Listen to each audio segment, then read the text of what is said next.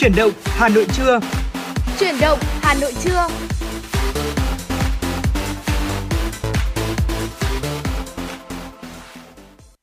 Xin kính chào quý vị thính giả và chào mừng quý vị thính giả đã đến với chương trình Chuyển động Hà Nội ngày hôm nay cùng với Tuấn Kỳ và Hồng Hạnh.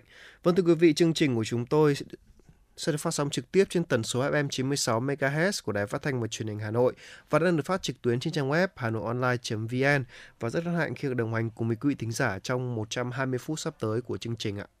Và thưa quý vị, ngày hôm nay thì quý vị cũng đừng quên rằng là hãy tương tác với chúng tôi qua hai kênh quen thuộc. Đầu tiên là số điện thoại nóng của chương trình 024 uh, 3773 6688 thưa quý vị. Và bên cạnh đó chính là fanpage chính thức của chúng tôi FM96 Thời sự Hà Nội.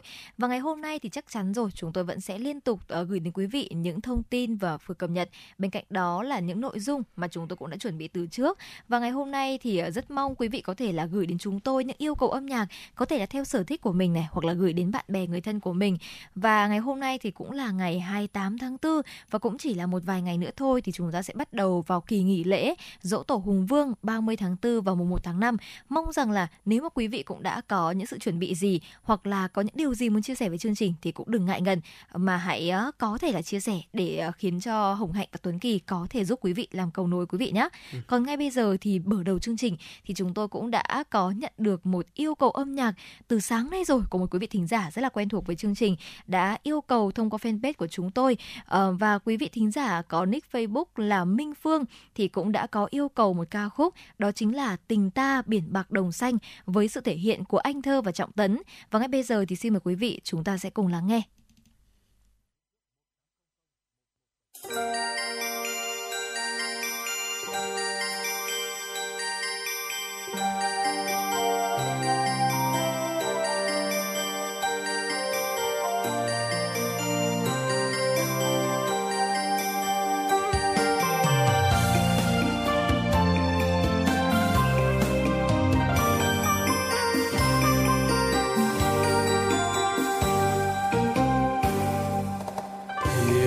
Ra khơi khi chân mây ửng hồng.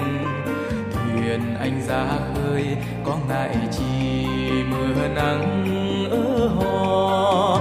Trên đoàn thuyền hai âu vui sóng xô, anh nhớ đồng làng quê cánh cò bay trên thảm đùa đời tự do ôi chan chứa bao tình.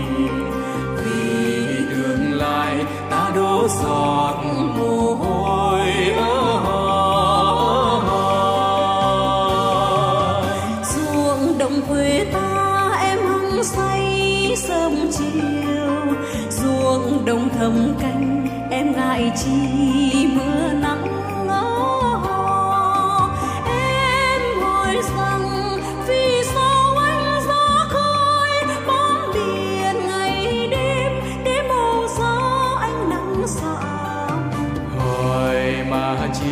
sao em cứ bông đùa?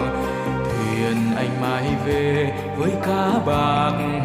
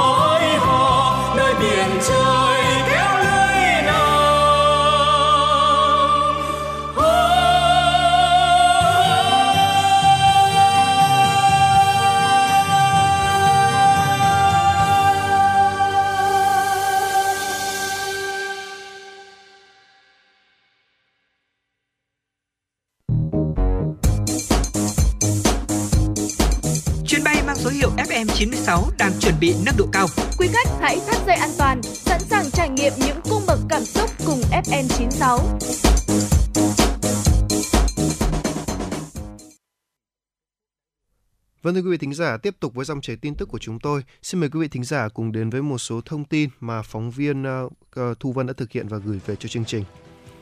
Thưa quý vị, ngày hôm qua, đoàn giám sát làm việc với Bộ Tài chính, Bộ Khoa, Bộ Kế hoạch và Đầu tư, Bộ Nội vụ về việc thực hiện nghị quyết 88 và nghị quyết 51 của Quốc hội theo chức năng nhiệm vụ được giao. Tại buổi làm việc, một số ý kiến cho rằng giá sách giáo khoa được đưa vào danh mục do nhà nước ờ, định giá tại dự thảo luật giá sửa đổi nhưng chỉ quy định ở mức trần không đưa ra mức tối thiểu. Vì vậy, đại biểu đề nghị trong quá trình thẩm định giá sách giáo khoa cần được tiến hành trọng thể để đảm bảo công bằng với tất cả các đối tượng các vùng miền. Ngoài ra trong báo cáo của Bộ Nội vụ đề nghị Bộ Giáo dục và Đào tạo đề xuất các giải pháp thực hiện xã hội hóa sự nghiệp giáo dục, nhất là xã hội hóa đối với các cấp học mầm non và tiểu học, xã hội hóa buổi học thứ hai trong ngày ở những nơi có điều kiện. Phát biểu tại buổi làm việc, Phó Chủ tịch Thường trực Quốc hội Trần Thanh Mẫn đề nghị các bộ phối hợp ra soát, hoàn thiện hệ thống văn bản chỉ đạo, hướng dẫn thực hiện chương trình giáo dục phổ thông 2018, đánh giá cơ cấu thực trạng, giải pháp phát triển đội ngũ giáo viên, tháo gỡ khó khăn vướng mắc trong đầu tư cơ sở vật chất, thiết bị dạy học, đảm bảo kinh phí triển khai chương trình, tăng cường thanh tra kiểm tra để phòng ngừa, kịp thời phát hiện sai phạm. Thưa quý vị, kỳ nghỉ lễ 30 tháng 4 và mùng 1 tháng 5 kéo dài 5 ngày là cơ hội vàng để ngành du lịch và các địa phương thu hút khách du lịch và phục hồi. Thời điểm này, những trung tâm du lịch lớn trong cả nước đã sẵn sàng mọi cơ sở hạ tầng, dịch vụ, tour tuyến mới, đặc biệt là những giải pháp đồng bộ đảm bảo môi trường du lịch an ninh, an toàn, văn hóa, văn minh. Mùa du lịch biển, tỉnh Thanh Hóa phát triển thêm những cơ sở hạ tầng tại các bãi biển như Sầm Sơn, Hải Tiến, Địa phương này chuẩn bị 18 phương án nhằm nâng cao chất lượng dịch vụ, môi trường tại các điểm đến, tránh tình trạng ép giá hay treo kéo.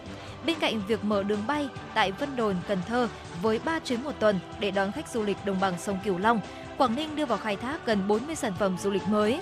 Năm ngày nghỉ lễ là chuỗi những hoạt động hấp dẫn, nổi bật là Carnival, Hạ Long hay trình diễn áo dài, tôn vinh đất và người miền di sản. Còn thủ đô Hà Nội đẩy mạnh những tour du lịch đêm như khám phá Hoàng thành Thăng Long, nhà tù Hỏa Lò hay những sự kiện lễ hội. Các trung tâm du lịch lớn tăng cường kết nối, chuẩn bị kỹ lưỡng, chuyên nghiệp để chủ động trong mọi tình huống của mùa cao điểm. Thanh tra Bộ Văn hóa, Thể thao và Du lịch đã công bố đường dây nóng để người dân, du khách kịp thời thông tin cho các sở quản lý du lịch địa phương và thanh tra bộ về những hành vi vi phạm, ép giá, lừa đảo nhằm đảm bảo du lịch dịp lễ an toàn, văn minh. Thưa quý vị, từ ngày 15 tháng 6 tới, hãng hàng không Việt Nam Airlines sẽ chính thức khai thác đường bay thẳng giữa Hà Nội và Melbourne, Australia bằng máy bay Airbus A350 với tần suất 2 chuyến trên một tuần vào các ngày thứ năm và chủ nhật. Đại diện Việt Nam Airlines nhấn mạnh, đường bay mới sẽ tạo điều kiện đi lại thuận lợi hơn cho hành khách có nhu cầu du lịch, thăm thân, làm việc hay học tập tại thành phố lớn thứ hai của Australia. Theo đó, chuyến bay VN779 sẽ được khởi hành từ Hà Nội vào lúc 0 giờ 5 phút, hạ cánh tại Melbourne vào lúc 12 giờ 30 phút. VN778 khởi hành từ Melbourne lúc 15 giờ, hạ cánh tại Hà Nội lúc 21 giờ 35 phút. Từ nay đến hết ngày 31 tháng 12 năm 2023, hãng sẽ triển khai giá bán với mức giá vé khứ hồi chỉ từ 645 đô la Mỹ, tương ứng với 15 triệu 237 nghìn đồng, đã bao gồm thuế và lệ phí. Ngoài ra, Vietnam Airlines sẽ đổi hành trình miễn phí cho khách đã mua vé trước ngày 30 tháng 4 ở Hà Nội đi Melbourne, nối chuyến qua thành phố Hồ Chí Minh sang bay Hà Nội Melbourne. Từ ngày 15 tháng 6 đến ngày 14 tháng 7 năm 2023, Vietnam Airlines cũng triển khai chương trình tặng thêm một kiện hành lý miễn cước đối với khách mua vé hạng phổ thông, linh hoạt và phổ thông tiêu chuẩn trên đường bay Hà Nội Melbourne. Với việc mở mới đường bay Hà Nội Melbourne, Vietnam Airlines đang khẳng định vị thế là hãng hàng không có nhiều đường bay thẳng nhất với tần suất khai thác lớn nhất giữa hai nước Việt Nam và Australia. Theo đó, khai thác 4 đường bay thẳng từ Hà Nội, thành phố Hồ Chí Minh đến các thành phố Sydney, Melbourne với tổng tần suất lên đến 18 chuyến trên một tuần. Thưa quý vị và các bạn, 19 giờ 55 phút ngày 27 tháng 4 tại đường gom đại lộ Thăng Long hướng Láng Hòa Lạc, quận Nam Từ Liêm, Hà Nội, tổ công tác đội cảnh sát giao thông số 6, phòng cảnh sát giao thông, công an thành phố Hà Nội làm nhiệm vụ tuần tra, kiểm soát đảm bảo an toàn giao thông kỳ nghỉ lễ, phát hiện một xe khách gồm 42 chỗ chở quá quy định 30 người. Cụ thể, ô tô dừng nằm 42 chỗ biển kiểm soát 15B 04477 tuyến Điện Biên, Hưng Yên, Hải Dương, Hải Phòng. Có số người vượt quá quy định, hành khách nằm ngồi nga la liệt trên làn xe và bên cạnh hai dãy giường nằm. Qua kiểm đếm, xe khách trên đã chở vượt quá quy định 30 người. Làm việc với cơ quan công an, lái xe Nguyễn Văn Chiến, sinh năm 1978, ở huyện Khoái Châu, tỉnh Hưng Yên đã thừa nhận do ham lợi nên đã cố tình chờ sai quy định, bất chấp nguy hiểm tính mạng người tham gia giao thông. Tổ công tác đã tạm giữ phương tiện và tổ chức bắt xe khách chạy cùng tuyến cho hành khách trên chuyến xe quá tải để về quê nghỉ lễ. Vâng thưa quý vị thính giả, vừa rồi là những thông tin đầu tiên do phóng viên Thu Vân đã cập nhật và gửi về cho chương trình truyền động Hà Nội của chúng tôi mà chúng tôi vừa mới cập nhật đến với quý vị thính giả. Còn ngay bây giờ thưa quý vị, chúng ta sẽ cùng đến với một chuyên mục, đó là chuyên mục Sống khỏe cùng FM96. Um, không biết là với cái chuyên mục này Hồng Hạnh đã tìm thấy nó rất là hay nha. Đó là bốn loại trà thảo mộc giúp hỗ trợ thanh lọc phổi. Vâng thưa quý vị ngày hôm nay thì chúng chúng ta khi mà chúng ta đi ra đường ấy nào mặc dù là có đeo khẩu trang rồi nha ừ. nhưng mà hít thở không khí vào chúng ta chắc chắn sẽ dính phải bụi mịn và phổi chúng ta sẽ bị bẩn. Hoặc là đặc biệt là những người nào mà nuôi thú cưng chẳng hạn thì lông của thú cưng cũng là những cái thứ mắc trong phổi của chúng ta nữa. Chưa kể là những người hút thuốc có thói quen xấu như là hút thuốc chẳng hạn thì cũng rất là hại phổi. Vì vậy nên là ngay bây giờ hãy cùng với Tuấn Kỳ và Hồng Hạnh tìm hiểu về bốn loại trà thảo mộc giúp hỗ trợ thanh lọc phổi quý vị nhé. Và thưa quý vị, chúng ta cũng có thể thấy rằng là những ngày gần đây thì ờ, cái hiện tượng thời tiết của Hà Nội khá là khó chịu. Và theo những cảnh báo của chuyên gia thì nếu mà chúng ta không có những cái công việc phải đi ra ngoài, đặc biệt là người già và trẻ em nhỏ thì chúng ta cũng không nên hoạt động ở ngoài trời quá nhiều. Bởi vì ờ, trong những ngày gần đây thì chỉ số ô nhiễm không khí của Hà Nội đang khá là cao và có thể gây ảnh hưởng và một cách tiêu cực đến sức khỏe của con người. Vì vậy mà chúng ta cũng có thể là tìm những cái biện pháp để giúp chúng ta có thể hỗ trợ và thanh lọc phổi. Vậy thì ngày hôm nay hãy cùng tìm hiểu về những loại trà thảo mộc có thể hỗ trợ quý vị nhé. Đầu tiên thì có lẽ rằng là không còn gì xa lạ nữa, đó chính là trà xanh thưa quý vị. Theo nghiên cứu năm 2018 thực hiện trên 1.000 người Hàn Quốc đăng trên tạp chí dinh dưỡng thuộc Viện Oxford của Mỹ cho thấy rằng là những người uống ít nhất hai cốc trà xanh mỗi ngày thì có chức năng phổi tốt hơn và trong trà xanh thì sẽ có chứa rất nhiều những chất chống oxy hóa và có thể giảm viêm nhiễm tại phổi và những hợp chất này thì cũng giúp bảo vệ mô phổi khỏi những tác hại từ thói quen như hút thuốc lá. Từ đây thì chúng ta cũng có thể thấy rằng là trà xanh là một thức uống rất là tốt với rất nhiều chất chống oxy hóa, vừa giúp chúng ta có thể giảm viêm nhiễm phổi này và bên cạnh đó thì trà xanh cũng có những cái ờ, tác dụng vô cùng tuyệt vời cho cơ thể như là giúp làn da đẹp hơn này. Bên cạnh đó là nếu mà chúng ta uống một cách vừa đủ mỗi ngày thì chúng ta cũng sẽ giúp cho cơ thể mình có thể là uh, tốt hơn, đặc biệt là vấn đề giảm viêm nhiễm thưa quý vị. Và nếu mà chúng ta sử dụng trà xanh không chỉ để uống đâu mà còn có thể là để tắm gội nữa thì cũng rất là tốt tốt cho mùa hè này. Nhưng mà quý vị cũng lưu ý là chúng ta nên sử dụng trà xanh khi mà chúng ta đã ăn uống đầy đủ quý vị nhé. Và cũng không nên uống quá nhiều trà xanh sau cùng một ngày. Đúng là như vậy, đó là điều hết sức uh, chúng ta cần chú ý nếu không dẫn đến hình tượng là say trà xanh ừ. hay thậm chí có nhiều người bị nghiện trà xanh cơ hồng hạnh ạ. Đó, còn ngày bây giờ thì chúng ta sẽ cùng đến với loại trà tiếp theo đó là trà xạ hương hay còn gọi là húng tây đó ạ. À, cỏ xạ hương thì còn gọi có một tên khác là húng tây là một loại thảo mộc có mùi thơm được sử dụng trong nấu ăn và làm thảo dược. Y học cổ truyền thì thường sử dụng lá và hoa của loại cỏ này để điều trị nhiễm trùng đường hô hấp trên. Có xạ hương thì chứa thinon, một loại kháng sinh mạnh cùng với cả polymethylflavon và pe và teven thì có có và tepen và có tác dụng là chống viêm và giảm ho. Trước đây thì trà có xạ hương được dùng nhiều loại thảo dược để giúp và long đờm, kháng khuẩn cho người mắc chứng là tắc nghẽn phế quản. Loại trà này cũng được cho là có tác dụng là điều trị nghẹt mũi do hen suyễn và ho gà nữa. Tuy nhiên, cần lưu ý là không nên sử dụng trà xạ hương cho phụ nữ mang thai nha thưa quý vị. Và tiếp đến thưa quý vị chính là trà táo gai. Táo gai thì có thể giúp chúng ta là uh, có thể cải thiện cái tình hình của phổi và giúp phổi không bị tắc nghẽn chất nhầy nhờ hoạt động của chất flavonoid và có liên quan đến việc là tăng cường co bóp tim và giảm rối loạn nhịp tim. Nhịp tim nhanh thì giúp làm giảm tích tụ những cái chất lỏng trong phổi và có lợi cho người bị bệnh hô hấp. Tuy nhiên thì chúng ta cũng lưu ý là không kết hợp sử dụng trà táo gai với những loại thuốc điều trị bệnh tim hoặc là huyết áp khác và khi mà chúng ta sử dụng uh, trà táo táo gai thì chúng ta cũng lưu ý là cũng phải xem những cái uh, thuốc mà chúng ta đang sử dụng thì có những cái hoạt chất nào nó đối nghịch với trà táo gai không? Như là những cái thuốc điều trị bệnh tim hoặc là huyết áp chẳng hạn. Vì vậy mà trà táo gai thì cũng sẽ là một lựa chọn tuyệt vời nhưng mà cũng cần cân nhắc kỹ càng trước khi sử dụng quý vị nhé. Vâng thưa quý vị, à, tiếp theo thì chúng ta chắc chắn là chúng ta phải nhắc đến cuối cùng đó là trà thảo mộc hương. À, trà thảo mộc hương có tên y học là Elecampane là một loại thực phẩm truyền thực vật truyền uh, truyền thống có hoa màu vàng này, nguồn gốc từ địa Trung Hải. À, từ xa xưa thì loại cây này được nhiều người sử dụng làm thân và rễ để điều trị ho và viêm phế quản. Các hoạt chất quan trọng trong thảo mộc này bao gồm là chất nhầy, tinh dầu và long não À, uh, Elecampane có giúp ờ, kháng sinh và long đờm. À, thảo mộc xã hương có tác dụng với những người bị viêm phế quản quá mức chẳng hạn như là viêm phế quản hen suyễn hoặc là à, khí phế thủng.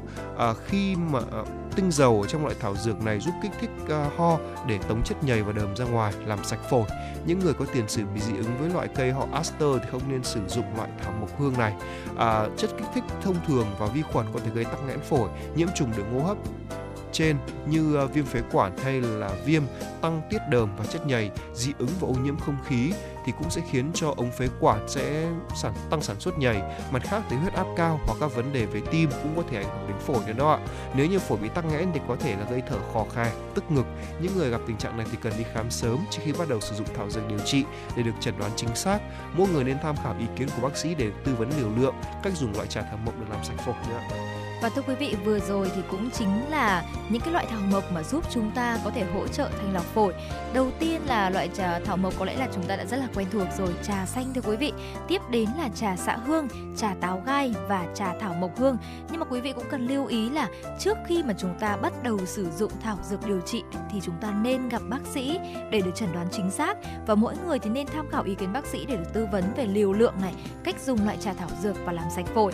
Và chắc chắn rồi Hồng Hạnh mong rằng là với những ngày tiếp theo kỳ nghỉ lễ 30 tháng 4 mùng 1 tháng 5 thì quý vị sẽ có trong mình một sức khỏe thật tốt để chúng ta có thể là có những khoảnh khắc vui chơi này và có những cái kỷ niệm vô cùng là tuyệt vời cùng với gia đình của chúng ta trong kỳ nghỉ lễ sắp tới này.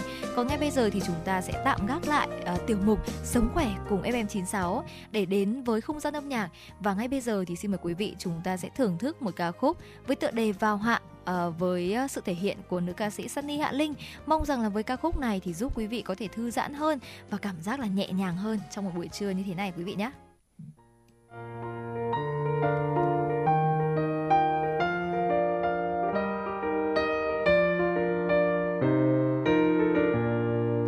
trời nhẹ dần lên cao hồn tôi dường như bóng chim vươn đôi cánh mềm lặng lẽ kiếm chốn sông xanh kia nằm yên như không muốn trôi.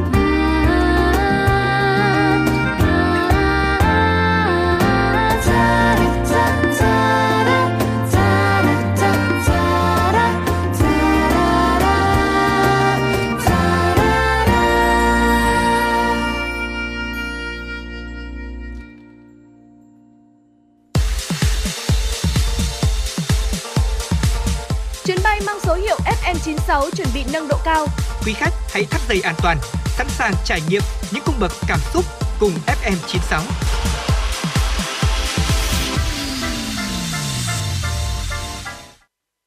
Thưa quý vị thính giả, tiếp tục với dòng chảy tin tức của chúng tôi. Xin mời quý vị thính giả cùng đến với một số thông tin do phóng viên Thu Vân đã thực hiện và gửi về cho chương trình. Thưa quý vị, từ ngày 1 tháng 7 năm 2022, việc ngành thuế triển khai thành công hệ thống hóa đơn điện tử trên toàn quốc đã giúp tiết kiệm chi phí cho doanh nghiệp, góp phần nâng cao hiệu quả công tác quản lý thuế. Tuy nhiên vẫn còn nhiều tổ chức cá nhân đã sử dụng hóa đơn điện tử bất hợp pháp để chiếm đoạt thuế của nhà nước, đòi hỏi cần có giải pháp ngăn chặn. Một đối tượng đã dùng chứng minh nhân dân của người khác để thành lập doanh nghiệp, sau đó xuất 13 hóa đơn điện tử khống đối với tổng giá trị hàng hóa trên 28 tỷ đồng cho một doanh nghiệp khác để thu lợi bất chính gần 800 triệu đồng. Nhằm ngăn chặn nạn mua bán hóa đơn điện tử bất hợp pháp, Bộ Tài chính đã chỉ đạo toàn ngành thuế tăng cường quản lý, giám sát việc phát hành và sử dụng hóa đơn điện tử trên toàn quốc. Bộ Tài chính Bộ trưởng Bộ Tài chính Hồ Đức Phước nhận định, lợi dụng phát hành và sử dụng hóa đơn điện tử để đẩy chi phí sản xuất lên, đây là chi phí dịch vụ lên, đồng thời gian luận thuế của nhà nước. Vì vậy, Bộ Tài chính đã yêu cầu các cơ quan thuế phối hợp với công an và các cơ quan quản lý khác để ngăn chặn, xử lý nghiêm các trường hợp gian lận để bảo vệ nền kinh tế. Tổng cục Thuế vừa triển khai trung tâm cơ sở dữ liệu về hóa đơn điện tử nhằm phát hiện các dấu hiệu rủi ro về việc phát hành, sử dụng hóa đơn điện tử, giúp truy tìm, ngăn chặn doanh nghiệp sử dụng hóa đơn bất hợp pháp. Thưa quý vị, cuối phiên giao dịch ngày hôm qua, công ty vàng bạc đá quý Sài Gòn SCC niêm yết giá vàng mua vào là 66,55 triệu đồng trên một lượng, bán ra là 67,15 triệu đồng trên một lượng, cùng tăng 50.000 đồng trên một lượng ở giá mua vào và bán ra so với thời điểm sáng cùng ngày. Chênh lệch giá mua bán vàng SJC duy trì ở mức 600.000 đồng trên một lượng. Cùng thời điểm, tập đoàn Doji niêm yết giá vàng mua vào bán ra ở mức 66,5 đến 67,1 triệu đồng trên một lượng. So với đầu giờ sáng ngày 27 tháng 4, vàng tại Doji cũng tăng 50.000 đồng trên một lượng ở giá mua vào và bán ra, nên khoảng chênh lệch giữa giá mua và giá bán vẫn là 600.000 đồng trên một lượng. Quy đổi giá vàng thế giới theo tỷ lệ ngoại tệ tại Vietcombank, 1 đô la Mỹ tương đương là 23.645 Việt Nam đồng. Giá vàng thế giới tương đương 57,09 triệu đồng trên một lượng, thấp hơn 10,06 triệu đồng trên một lượng so với giá vàng SJC bán ra cuối ngày hôm qua. Thưa quý vị thính giả, thông tin tiếp theo chúng tôi muốn gửi tới cho quý vị đó là ngày hôm qua, Sở Du lịch thành phố Hà Nội cho biết trong tháng 4, dịp nghỉ lễ Dỗ Tổ Hùng Vương và dịp nghỉ lễ 30 tháng 4 mùng 1 tháng 5 kéo dài 5 ngày, du lịch thủ đô Hà Nội hứa hẹn tăng trưởng khá nhiều so với các tháng trước. Ước tính thủ đô Hà Nội đón 2,24 triệu lượt khách, tăng 20,3% so với cùng kỳ năm 2022, tăng 6% so với tháng 3 năm 2023. Trong đó khách quốc tế tăng tăng 20,3% so với cùng kỳ năm 2022, tăng 6% so với tháng 3 năm 2023. Trong đó khách quốc tế đến Hà Nội ước đạt 439,7 nghìn lượt, tăng 7 lần so với cùng kỳ năm 2022, tăng 5,8% so với tháng 3 năm 2023. Khách du lịch nội địa ước đạt 1,8 triệu lượt, tương đương cùng kỳ năm 2022, tăng 6% so với tháng 3 năm 2023. Tổng thu từ khách du lịch ước đạt khoảng hơn 8,5 nghìn tỷ đồng, tăng 5,54,2% so với cùng kỳ năm 2022, tăng 58% so với tháng 3 năm 2023. Giám đốc Sở Du lịch Đặng Hương Giang cho biết, để xây dựng sản phẩm du lịch mới cho Hà Nội, Sở đã tổ chức các đoàn khảo sát. Bà Đặng Hương Giang cho biết thêm, thời gian tới, Sở Du lịch sẽ phối hợp với các ngành, địa phương, đẩy mạnh du lịch golf, nghiên cứu đề xuất các tuyến du lịch đường thủy nội địa dọc sông Hồng, Hồ Tây, Hồ Đồng Mô gắn với các điểm đến du lịch văn hóa, di sản, du lịch nông nghiệp, du lịch trải nghiệm tại các quận, huyện, thị xã. Trước mắt tập trung nghiên cứu tổ chức khai thác chuyến xe buýt Bến Bạc, Bát Tràng trong năm nay. Thưa quý vị, ngày hôm qua, Tòa án Nhân dân thành phố Hà Nội đưa ra xét xử sơ thẩm đối với bị cáo Cao Phương Thảo, sinh năm 2001, trú ở xã Viên An, huyện Ứng Hòa, Hà Nội, về tội lừa đảo chiếm đoạt tài sản. Qua quá trình xét xử làm rõ, cuối năm 2021, do không có việc làm và để có tiền chi tiêu cá nhân và trả nợ, Cao Phương Thảo nảy sinh việc chiếm đoạt tài sản của những người thích mua hàng hiệu trên mạng xã hội Facebook. Để tạo sự tin tưởng cho khách hàng, Thảo dùng 3 số điện thoại khác nhau để liên lạc trực tiếp với các bị hại. Sau khi khách đồng ý mua hàng, Thảo sẽ nhắn thông tin tài khoản ngân hàng, yêu cầu khách chuyển tiền. Sau khi nhận được tiền, Thảo sẽ chặn liên lạc với người bị hại. Bằng phương thức và thủ đoạn nêu trên, từ tháng 12 năm 2021 đến tháng 6 năm 2022, Thảo đã chiếm đoạt của 15 người với số tiền hơn 645 triệu đồng. Sau khi nhận được tiền, Thảo không thực hiện đúng cam kết giao hàng mà sử dụng toàn bộ số tiền chiếm đoạt để chi tiêu cá nhân. Qua quá trình điều tra, cơ quan công an còn xác định có 19 tài khoản ngân hàng liên quan đến hành vi lừa đảo, chiếm đoạt tài sản của Thảo. Đồng thời ra thông báo tìm bị hại trên phương tiện thông tin đại chúng, có công văn đề nghị các ngân hàng cung cấp thông tin của các cá nhân đăng ký tài khoản, nhưng đến nay vẫn chưa có kết quả. Do đó, cơ quan chức năng đã tách tài liệu liên quan đến 19 tài khoản ngân hàng nói trên để tiếp tục làm rõ. Sau khi xem xét toàn diện vụ án, Tòa án Nhân dân thành phố Hà Nội quyết định tuyên phạt Cao Phương Thảo 10 năm tù theo đúng tội danh bị truy tố. Vâng thưa quý vị, vừa rồi là một số thông tin chúng tôi muốn gửi tới cho quý vị trong chương trình chuyển động Hà Nội ngày hôm nay. Còn ngay bây giờ chúng ta sẽ cùng lại quay trở lại với một chuyên mục của chương trình đó là chuyên mục khám phá Hà Nội thưa quý vị. Và ngày hôm nay hãy cùng với Tuấn Kỳ và Hồng Hải đến với Hồ Tây. Phải nói rằng là đây là một địa điểm mà phải nói làm sao ta giữ nhiều những cái gọi là tâm sự nhất Tâm sự rất nhiều giữ giữ gìn rất nhiều tâm sự các bạn trẻ khi mà mới lên Hà Nội hoặc là những cái bạn trẻ đang buồn thì thường sẽ lên Hồ Tây Đấy. và không biết là từ xưa có như thế không chứ còn à, đến bây giờ tôi thấy rất nhiều bạn trẻ là mỗi lần buồn hay là cả vui cũng ra Hồ Tây buồn cũng ra Hồ Tây nhưng mà có lẽ là cũng có một lý do khác nữa là đồ ăn trên Hồ Tây rất ngon Ừm, đúng không ạ chắc và chắn. một trong những cái món một số những cái món ăn mà phải gọi là đã đi vào lịch sử rồi và đã trở thành một trong những phần Thương không thể thiếu nữa. thành thương hiệu rồi Đúng bao rồi. nhiêu thế hệ lúc nào cũng chúng ta cũng yêu những món ăn này hãy cùng với cả Tuấn Kỳ và Hồng Hạnh cùng tìm hiểu nhé và thưa quý vị, nếu mà nhắc tới một món ăn đã tạo nên thương hiệu cho Hồ Tây và gắn với tuổi thơ của rất nhiều những người con thủ đô từ những ngày xưa bé thì chắc chắn không thể không nhắc tới bánh tôm Hồ Tây thưa quý vị. Đây thì chính là món ăn đầu tiên mà phải nhắc đến. Dù là người con xa xứ hay là người dân sinh sống ở đây đã lâu thì khi nhắc đến ẩm thực Hồ Tây đều cũng không chần chừ mà nghĩ ngay đến món ăn này. Người Hà Nội thì vốn khéo tay và họ có thể chế biến ra nhiều món ăn tinh hoa. Nhưng mà có lẽ chỉ có bánh tôm Hồ Tây là giữ được sự bình dị, đặc biệt, ít pha tạp hiếm hoi vì món ăn ấy được làm từ những nguyên liệu rất gần gũi và quen thuộc như là tôm này, khoai lang, trứng vịt và bột mì. Nhưng mà tạo điểm nhấn cho món ăn độc đáo của ẩm thực Hồ Tây này chính là chén nước mắm chua chua, ngọt ngọt, cay cay, thêm một chút dừa ghém làm từ đu đủ, cà rốt, thái nhỏ và ngâm giấm để làm dịu bớt cái vị ngậy của món chiên. Vừa thưởng thức bánh tôm nóng giòn, thơm ngọt, vừa ngắm mặt nước Hồ Tây yên bình, phẳng lặng thì không một buổi chiều nào có thể tuyệt diệu hơn. Và một số địa điểm mà chúng ta có thể tham khảo thì đó chính là địa chỉ tại số 1 Thanh Niên, Tây Hồ, Hà Nội và giờ mở cửa thì cũng rất là linh hoạt từ 9 giờ đến 21 giờ và quý vị cũng có thể tham khảo mức giá là dao động khoảng từ 80.000 đồng đến 130.000 đồng nha.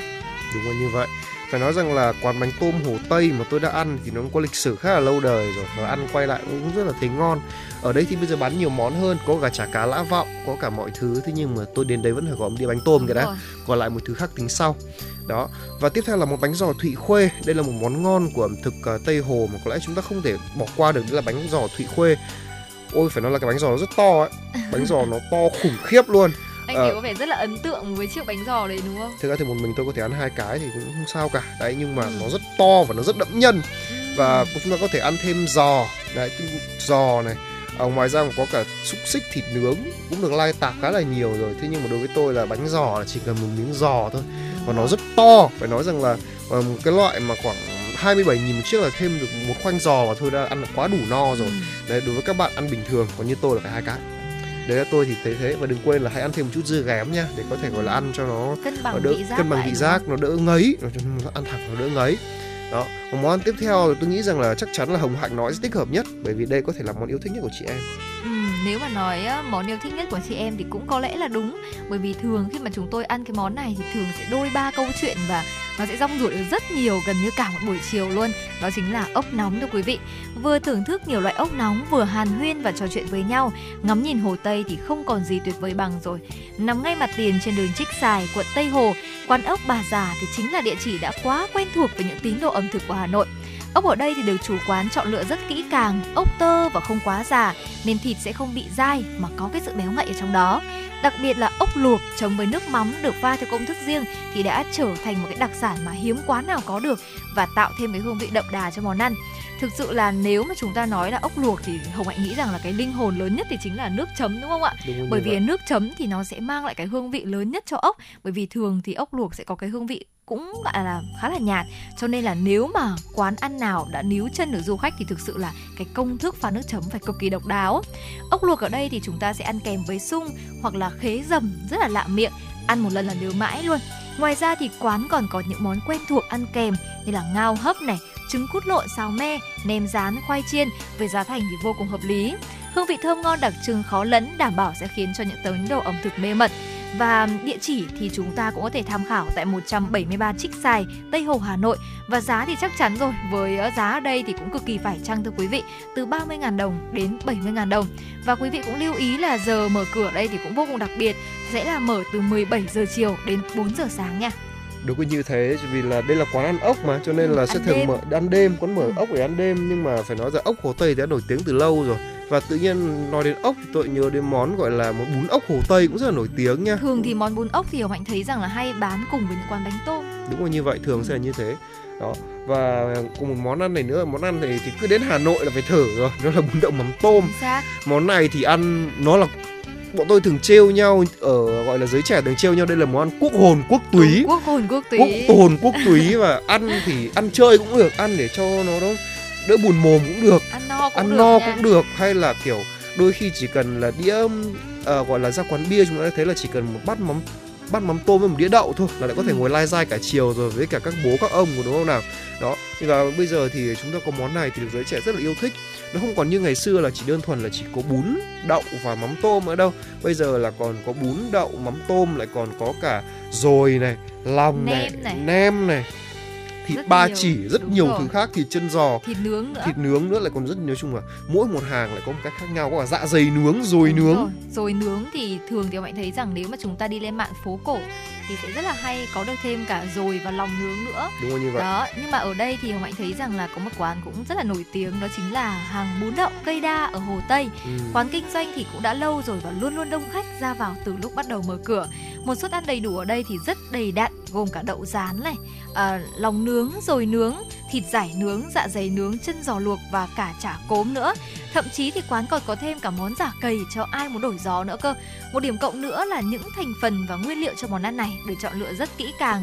Từ mắm tôm là loại mắm thanh hóa đảm bảo không còn tanh và vệ sinh tuyệt đối cho đến những cái món như là lòng này, dạ dày, nõn đuôi cũng được cẩn thận chọn từ những lò ở tận Sóc Sơn để đem đến cho thực khách những món ăn hấp dẫn nhất. Và địa chỉ quý vị có thể tham khảo là ở 235B Thụy Khuê, Tây Hồ, Hà Nội. Thời gian mở cửa từ 10 giờ đến 21 giờ quý vị nhé. Vâng, đó là một số những món ăn mà phải gọi là rất là tiêu biểu, cũng rất là ngon rồi. Nhưng mà chúng ta sẽ còn tiếp tục với những à, món ăn khác, Ừ, đúng không ạ? Cái xác. món này thì đó là mì đùi gà tần. Món này ấy thì người ta bảo là cho người ốm ăn rất tốt nhá, nhưng mà người khỏe ăn lại càng cảm thấy khỏe hơn. Có đúng không ạ? Đó và chúng ta sẽ cùng à, tiếp tục bàn về nó ví dụ như là hồng hạnh tưởng tượng là giữa mùa đông chẳng hạn nhé chúng ta sẽ ngồi ăn món mì gà tần đấy sẽ cảm giác tuyệt vời như thế nào đúng không ạ và vừa rồi tôi thấy là có một vị khách ờ, khán thính giả đã yêu cầu một giai điệu âm nhạc, thì không biết là chúng ta đã có có bài hát gì đây hả hồng hạnh? Ngày hôm nay thì ờ, khi mà lắng nghe Tuấn Kỳ và Hồng Hạnh chia sẻ về những món ăn tại Hồ Tây, thì có một ờ, quý vị thính giả cũng đã rất đáng yêu và tương tác ngay lập tức cho fanpage của chúng tôi FM96 Thời sự Hà Nội. À, là sau khi nghe Tuấn Kỳ và Hoạnh chia sẻ thì bỗng dưng nghĩ ngay đến một ca khúc đó chính là Ăn gì đây được sự thể hiện của Mr. T và Hòa Minzy một ca khúc mà ngày trước thì cũng đã rất là nổi đối với giới trẻ khi mà có thể là nói lên những cái món ăn vô cùng đặc biệt đặc biệt này tiêu biểu của Hà Nội đúng không ạ và vì thế cũng đã muốn gửi ngay cho những thính giả đang lắng nghe làn sóng FM96 ca khúc này. Và ngay bây giờ thì không còn chần chừ gì nữa, xin mời quý vị thính giả hãy lắng nghe ăn gì đây.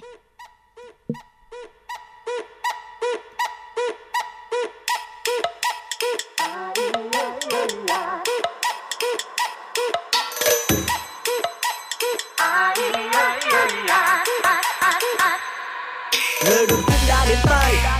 Thêm một lần nữa anh cùng Minzy quay trở lại. Không biết liệu em đã có hẹn ai? Cho anh mời thêm đĩa lòng rán rượu mời cùng nhau ngồi lai dai nghe đồn thổi khám nhau rằng quán ăn ngon ẩm thực ở phương bắc.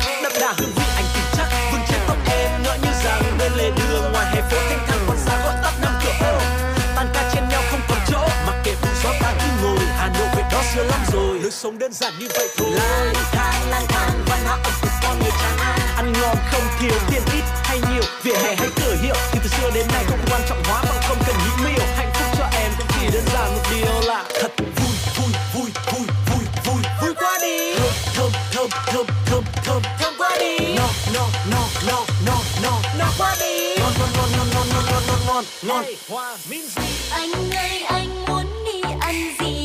ăn chè hay là bánh xèo?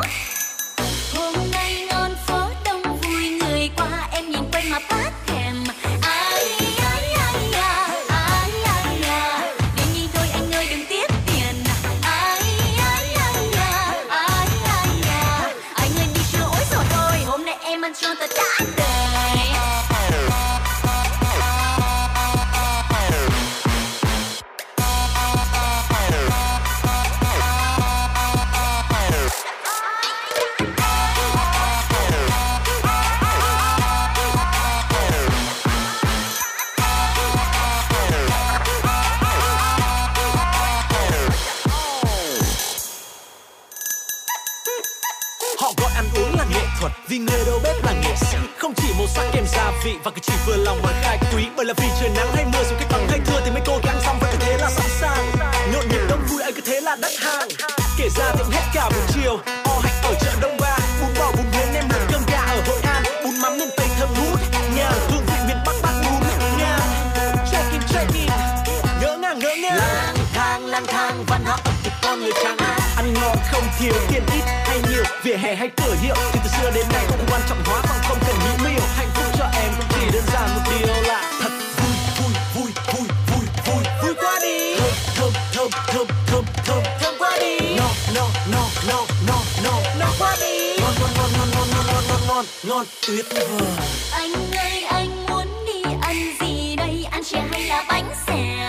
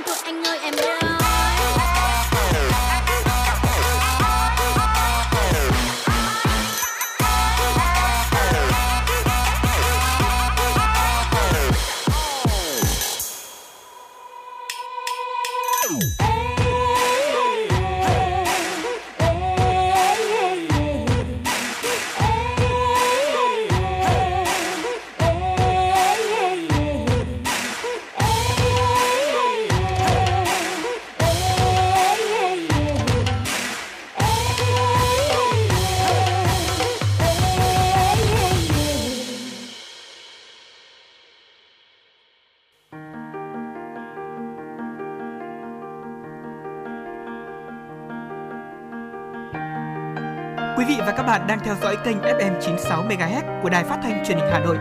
Hãy giữ sóng và tương tác với chúng tôi theo số điện thoại 024 3773 6688. FM 96 đồng hành trên mọi nẻo đường. Vâng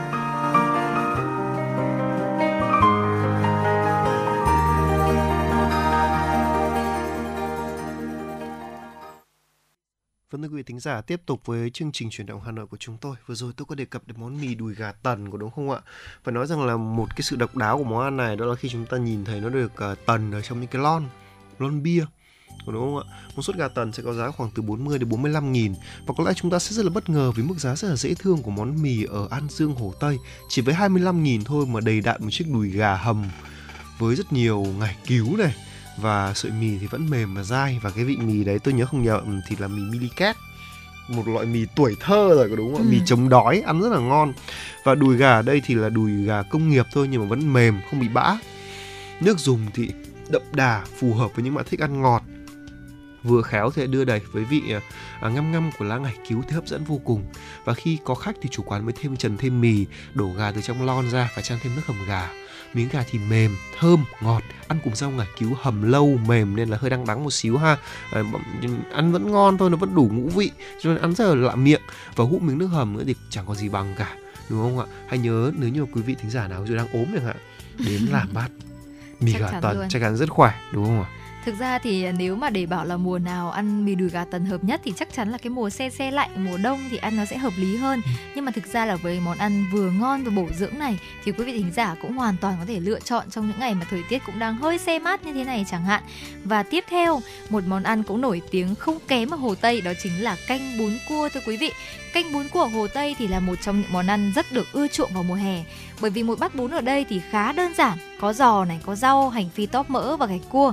Sợi bún to, dai rất ngon, được tràn ngập trong nước dùng, đậm đà và vị cua rất rõ và ngọt, thưa quý vị. Một cái điểm đặc biệt ở đây đó chính khiến hồng hạnh khá là thích, đó chính là vị cua rất rõ và ngọt. Bên cạnh đó thì cái bát bún ở đây đơn giản là chỉ có giò, rau, hành phi tóp mỡ và gạch cua thôi. Nó khá là giống với một cái món à, canh bún cua truyền thống. Bởi vì thường thì khi mọi người ăn à, bún cua ở những cái cửa hàng khác thì thường đã pha trộn rất là nhiều những cái topping khác nhau như là giò này uh, thịt bò này và có thể là chả nữa có nghĩa là rất nhiều topping. Nhưng mà riêng đối với cá nhân hồng hạnh thì luôn luôn ưu tiên những cái nơi mà có thể làm được vị cua rõ ngọt và chỉ đơn giản thôi. Có hành phi tóp mỡ này có rau có giò là được rồi khi mà có khách đến ăn thì người chủ quán sẽ nhanh tay cho rau muống cắt nhỏ rồi lấy bún từ trong chiếc thùng giữ nhiệt ngâm nước này, cắt thêm giò tai, riêu cua rồi chan nước dùng nóng hổi chua chua vào. Đến cuối cùng thì chúng ta sẽ rắc lên trên thật nhiều hành phi thơm để tăng thêm sức hấp dẫn cho món ăn này. Nếu là một fan của bún cua thì nhất định phải thử món ngon của ẩm thực Tây Hồ này nhé. Và cái địa chỉ mà quý vị có thể tham khảo là số 69 Yên Phụ Nhỏ Tây Hồ và giá dao động thì cực kỳ phải chăng rồi chỉ từ 20.000 đồng đến 30.000 đồng mà thôi. Giờ mở cửa từ 10 giờ đến 19 giờ rồi quý vị nhé. Vâng, và tiếp theo đó chúng ta đừng quên đó là món tàu phớ nha thưa quý vị. Món tàu phớ thì tất nhiên rồi buổi chiều đặc biệt mùa hè này. Quá nếu như mà không nếu không có một cốc tàu phớ thực sự là có lỗi với cả thiên nhiên lắm quý vị ạ. Phải nói là có lỗi với cả gọi là uh, gọi là mùa hè này nếu chúng ta không thử thưởng thức một cốc tàu phớ đúng không nào? Và khi mà chúng ta ăn tàu phớ ấy, thì chắc chắn là sẽ cảm nhận được một cái vị mát mát khủng khiếp luôn. Ngày nay thì à, tàu phớ được pha thêm các loại như là thạch hoa quả này chân trâu và xương sáo rồi. Thế nhưng mà đôi khi hãy bỏ qua đi hãy thử một cốc tàu phớ nó thật chất cổ truyền đi. Ừ. xem cảm giác nó vẫn tuyệt vời như thế nào. Tàu phớ với đá. Với các bạn nó là đậu phụ thôi nhưng nó vẫn ngon lắm nó vẫn có một cái gì đấy rất đặc biệt mà nó sẽ có cả cùng với nước đường ướp hương hoa nhài. Đó nếu ừ. mà bát tàu phớ chỉ có là tàu phớ và nước đường ướp hương hoa nhài thôi thì nó sẽ là một bát tàu phớ mà đúng như cái chất của nó đúng không? Rất là mát và rất là thơm. Và đặc biệt thì hồng hạnh sẽ thường hay thích là ăn tàu phớ ướp hương hoa nhài cùng với cả là thạch đen thôi xương ừ. sáo thôi bởi vì là cảm giác khi mà chúng ta ăn với những cái loại topping nó vừa phải nó vẫn là truyền thống thì mình ăn sẽ cảm nhận được rõ ràng hơn cái mùi vị này vừa thơm vừa mịn đầy rất là nhiều của tàu phớ. Và cái địa chỉ mà quý vị thính giả có thể tham khảo thì thực sự là nó có một cái mức giá rất phải chăng chỉ từ 5.000 đồng cho đến 10.000 đồng một bát thôi thưa quý vị. Và địa chỉ này thì sẽ là ở Xuân La, Tây Hồ. Giờ mở cửa thì cũng khá linh hoạt từ 10 giờ đến 17 giờ. Vậy thì tiếp theo cái chuyên mục gọi là tìm những cái thức ăn trong cái mùa hè nắng nóng này thì chúng tôi cũng sẽ gửi đến quý vị một món ăn nữa mà chắc chắn rằng những cái mùa hè khi mà oi bức thì chúng ta sẽ thường nghĩ đến đó chính là phở cuốn. Ừ. Đấy, nếu mà chúng ta vi vô Hồ Tây mà quên thưởng thức phở cuốn thì chính là một thiếu sót vô cùng lớn. Để mà thưởng thức món à, ngon nước tiếng Hà Nội này thì chúng ta có thể ghé quán phở cuốn Hương Mai trên đường Ngũ Xã. Món phở cuốn với những nguyên liệu quen thuộc và đặc trưng nhưng mà nhờ cách chế biến sáng tạo mà khiến thực khách ai cũng thích thú. Phở cuốn ở đây thì được tạo nên từ những bánh phở trắng mịn, mỏng dai cùng thịt bò xào này, rau thơm, xà lách chấm cùng nước mắm cay cay rất là vừa miệng chứ không phải là nhạt nhòa như nhiều hàng quán khác và mỗi đĩa phở cuốn thì sẽ có 10 chiếc với giá dao động khoảng ờ, 60.000 đồng. Ngoài ra thì tại quán chúng ta còn có những cái món ăn khác như phở chiên phồng cũng rất ngon, phở trộn, phở xào, chả ngan nướng rất độc đáo. Và theo như Hồng Hạnh ờ, có những cái trải nghiệm thì nếu mà quý vị thính giả đến với cái khu vực ngũ xã phường Trúc Bạch, quận Ba Đình, Hà Nội, thì ngoài phở cuốn Hương Mai thì quý vị còn rất là nhiều những cái địa chỉ khác như là 77 Trúc Bạch cũng là một quán rất ngon và cũng là một quán mà từ ngày xưa rồi khi mà anh mới xuống Hà Nội thì luôn luôn tin tưởng đến quán ăn này để ăn hai món là phở cuốn này và phở chiên phồng. Đó, cho nên quý vị nếu mà chúng ta đang muốn là đổi gió để tìm những cái món ăn mà rất là phù hợp cho mùa hè lại còn đậm đà thì chúng ta có thể tham khảo địa chỉ này quý vị nhé. Vâng thưa quý vị và một món ăn nữa, một món ăn có thể hơi ngoại lai một tí nếu như quý vị thính giả muốn đổi gió đi, chúng ta đổi gió một chút thì ừ. chúng ta hãy thử món ăn này nhé. Đó chính là món bánh tacos. Đây có lẽ là món ăn mà sẽ khiến cho nhiều người sẽ phải chết mê vì cái độ đậm phô mai của nó. Nhưng mà tùy sức ăn của mỗi người mà chọn cỡ cho phù hợp nha. Nếu như không chúng ta sẽ phải mang về đó hoặc là bỏ đi thì rất là phí đúng không ạ? Ừ. Mà ăn nhiều thì lại là ngấy. Cho nên hãy tùy vào cái sức ăn ngấy của mình mà lựa chọn cho hợp lý nha thưa quý vị. Đó và vừa rồi thì cũng chính là những chia sẻ của Hồng Hạnh Tuấn Kỳ về những món ẩm thực mà chúng ta có thể ờ, tham khảo khi đến với Hồ Tây và cũng chẳng phải tự dưng mà Hồ Tây lại trở thành một cái địa điểm mà giới trẻ kể cả khi vui, kể cả khi buồn cũng tìm đến đúng không ạ? Bởi vì không chỉ là có những cái không gian vô cùng đẹp và bên cạnh đó nó còn có cả một thiên đường ẩm thực quanh Hồ Tây nữa.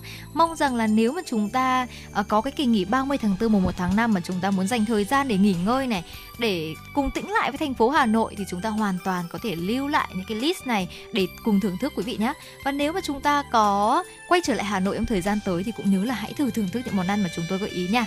Còn bây giờ thì chúng ta sẽ cùng quay trở lại với không gian âm nhạc của FM96 và ngay bây giờ, xin mời quý vị chúng ta sẽ cùng lắng nghe ca khúc Tự nguyện với sự thể hiện của Hồ Quỳnh Hương và đây cũng chính là một yêu cầu âm nhạc tiếp theo, nhưng mà lại đến từ những quý vị thính giả có tương tác với chúng tôi qua số điện thoại nóng của chương trình và đuôi số của quý vị thính giả này là 510 và ngay bây giờ thì chúng ta sẽ cùng thưởng thức ca khúc này, quý vị nhé.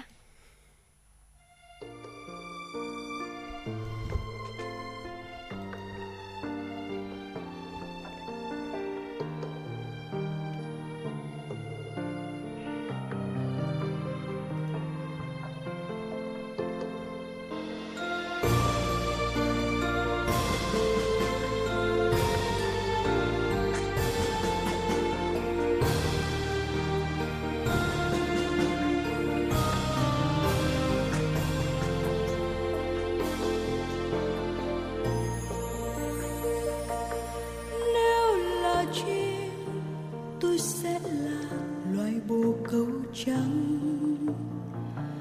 Nếu là hoa, tôi sẽ là một đóa hương dương. Nếu là mây, tôi sẽ là một vầng mây ấm. Là người, tôi sẽ chết cho quê hương. Là chim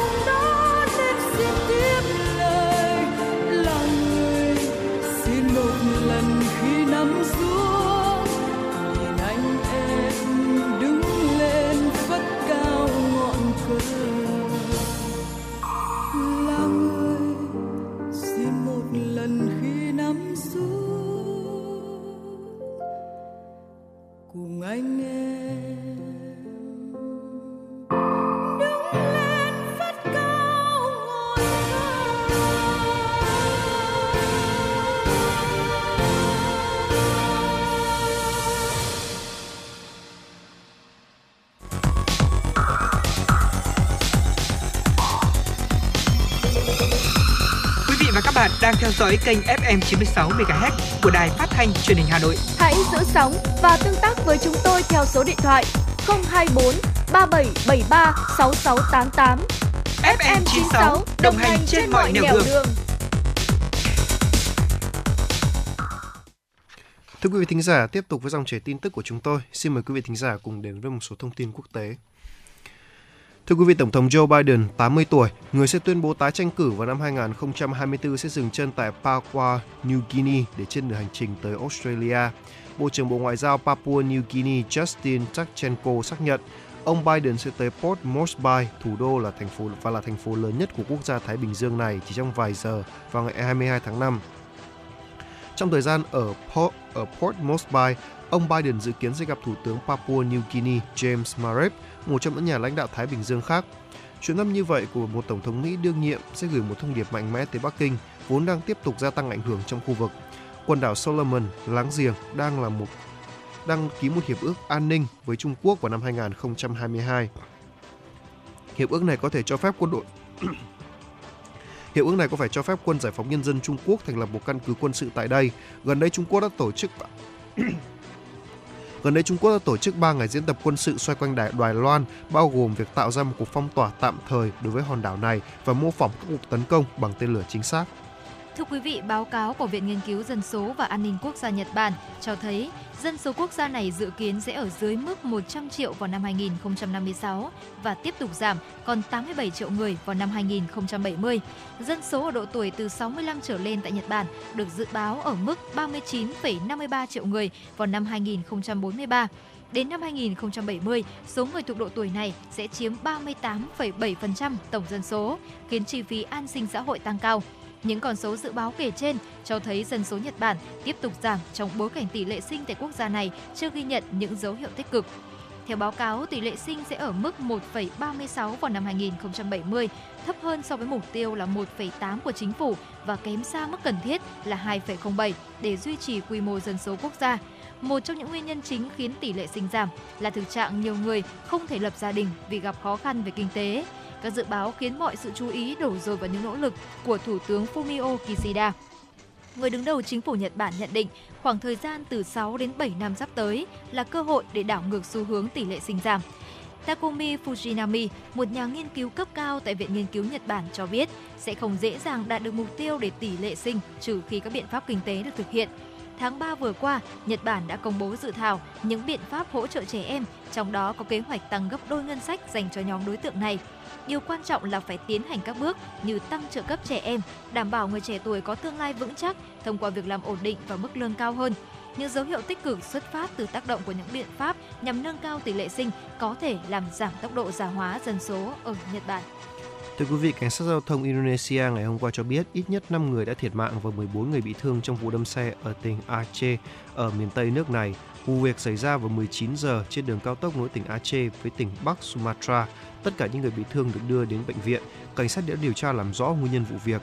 Tai nạn đường bộ xảy ra thương vong thường xảy ra ở Indonesia vì đường kém chất lượng và vì lái xe bất cẩn. Thưa quý vị, cứ 5 thanh niên Trung Quốc trong độ tuổi từ 16 đến 24 thì có một người thất nghiệp. Áp lực tìm được việc làm ngày càng tăng với giới trẻ nước này. Chính vì vậy, nhiều bạn trẻ ở Trung Quốc đã đi chùa để cầu có được việc làm. Theo Cục Thống kê Quốc gia Trung Quốc, 16,9% thanh niên Trung Quốc trong độ tuổi từ 16 đến 24 đang thất nghiệp. Mặc dù nền kinh tế đang phục hồi, nhưng đối với những ngành có nhu cầu tuyển dụng cao như dịch vụ ăn uống và du lịch, mức lương đưa ra lại thấp cho những vị trí không cần có tay nghề cao. Chị Trần 20 tuổi chia sẻ, giờ đây có vẻ như sinh viên tốt nghiệp đại học và trên đại học có ở khắp mọi nơi. Tiêu chuẩn tìm việc làm đang tăng lên và ngày càng có nhiều người có trình độ cao hơn. Chính vì vậy chúng tôi rất khó tìm được việc làm, do đó tôi lên chùa để cầu có được việc làm. Cải thiện triển vọng cho thị trường lao động luôn là một vấn đề đau đầu đối với những nhà chức trách của Trung Quốc. Năm nay, nền kinh tế nước này cần tạo ra 12 triệu việc làm mới, con số này tăng hơn so với 11 triệu trong năm 2022. Thưa quý vị, vừa rồi là những thông tin quốc tế mà chúng tôi muốn gửi đến quý vị trong buổi trưa ngày hôm nay. Và ngay bây giờ thì chúng ta cũng sẽ tạm gác lại phần tin tức và cùng quay trở lại với không gian âm nhạc của FM96. Xin mời quý vị sẽ cùng lắng nghe ca khúc Ờ, ngày hôm nay thì uh, có lẽ rằng là một ngày hơi âm u một xíu đúng không ạ? Và chúng ta có thể là cùng lắng nghe một ca khúc sẽ mang màu nắng quay trở lại trên làn sóng của FM96 quý vị nhé. Và ngay bây giờ xin mời quý vị sẽ cùng lắng nghe ca khúc Mùa nắng vừa qua với sự thể hiện của Tú Phương và Minh cari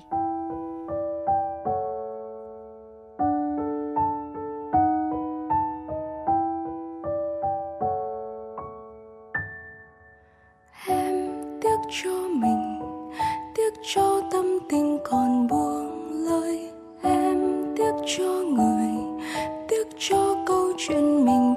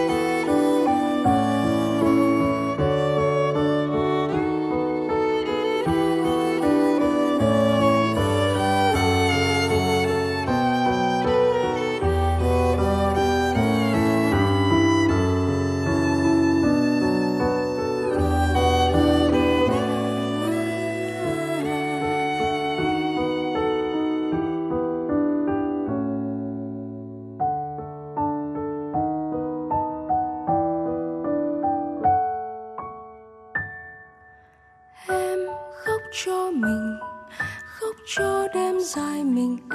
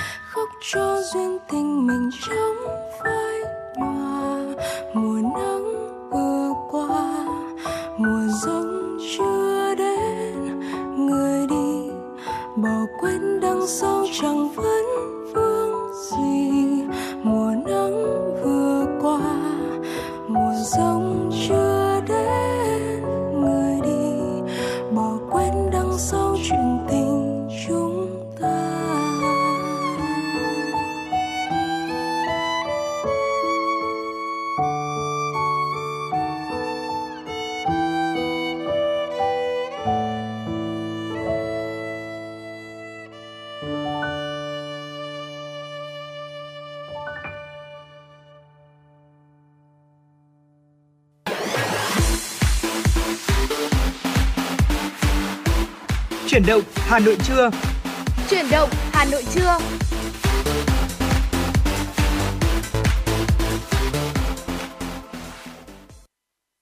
Thưa quý vị thính giả, tiếp tục với chương trình chuyển động Hà Nội của chúng tôi đến với khung giờ thứ hai của chuyển động Hà Nội.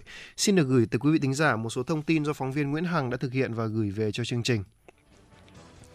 Thưa quý vị, hôm qua tại Hà Nội, Phó Thủ tướng Trần Hồng Hà đã làm việc với 17 bộ cơ quan trung ương thuộc tổ công tác số 2 về tiến độ giao và giải ngân vốn đầu tư công từ đầu năm đến nay.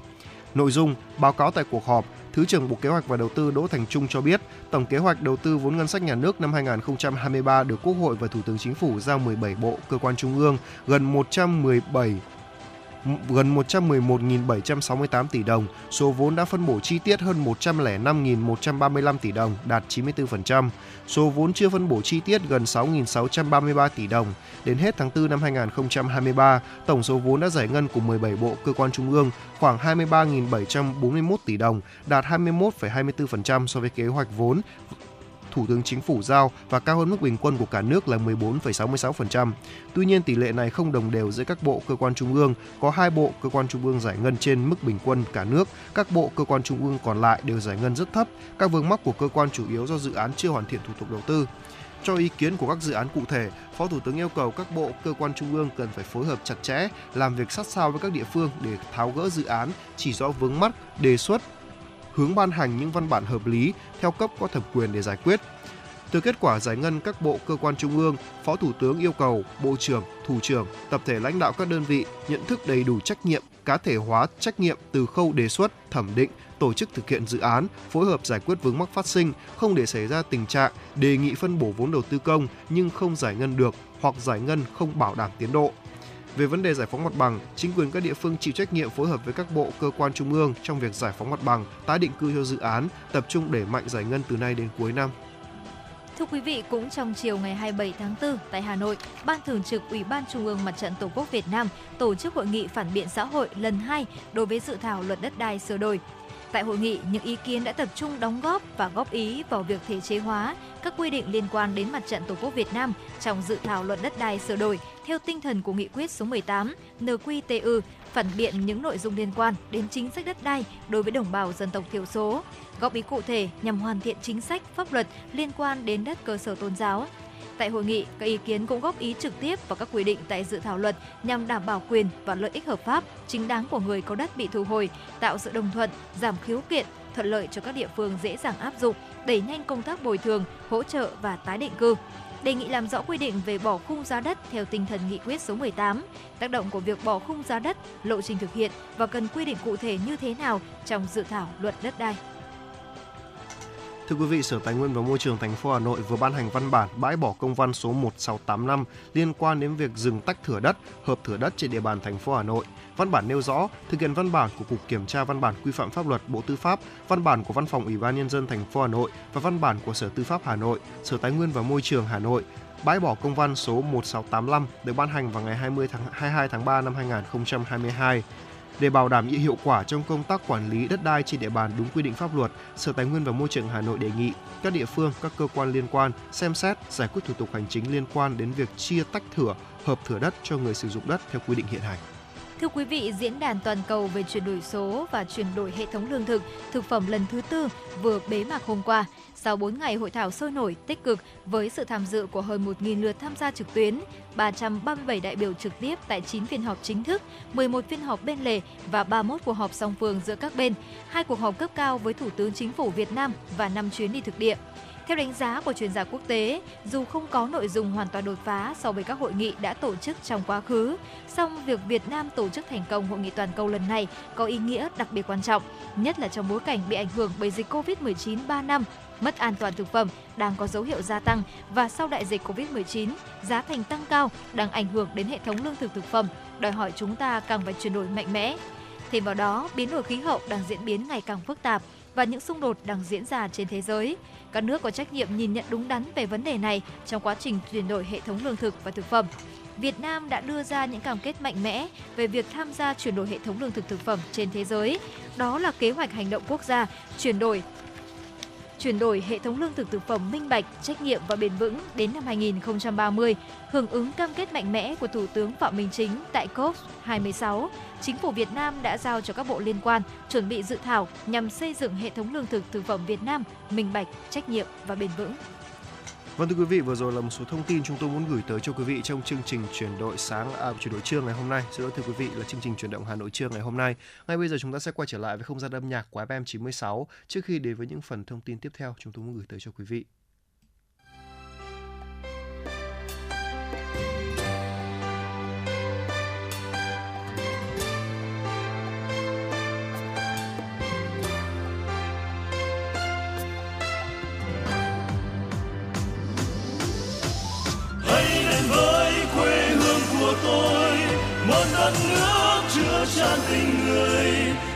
Cười tươi chào đón bạn bè năm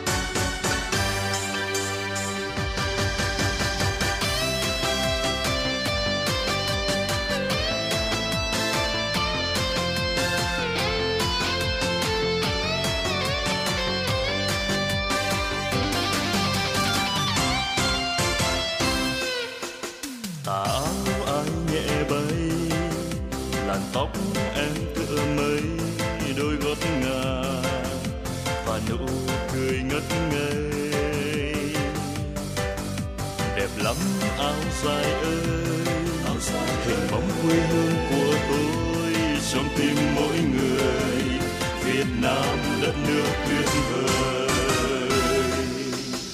Đây thăng long có kính ngàn đời đưa sông hương chìm non bài thơ, nghe chiều rơi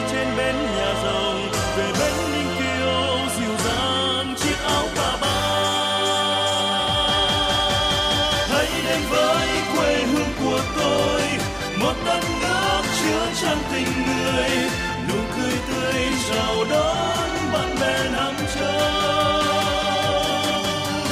Cất lên hát với bao niềm vui, và sẽ giữ mãi trong tim mỗi người. Việt Nam ơi, còn mãi trong trái tim tôi. Việt Nam ơi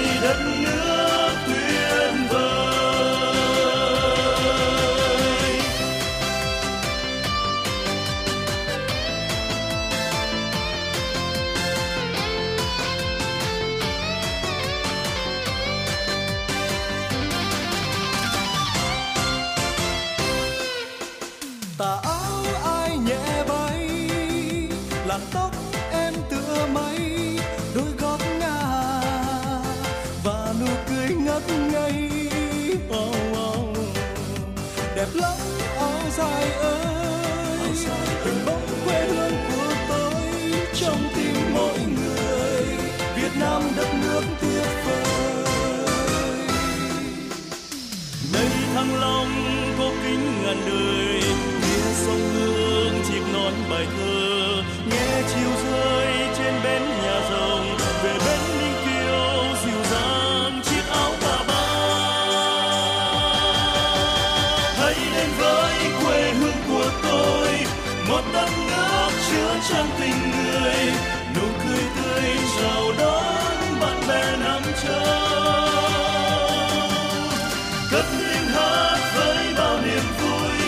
Sẽ giữ mãi trong tim mỗi người. Việt Nam ơi, còn mãi trong trái tim tôi. Việt Nam ơi, đất nước tuyệt vời. Hãy đến với quê hương của tôi, một đất nước chứa chan tình người. Nụ cười tươi chào đón bạn bè năm châu.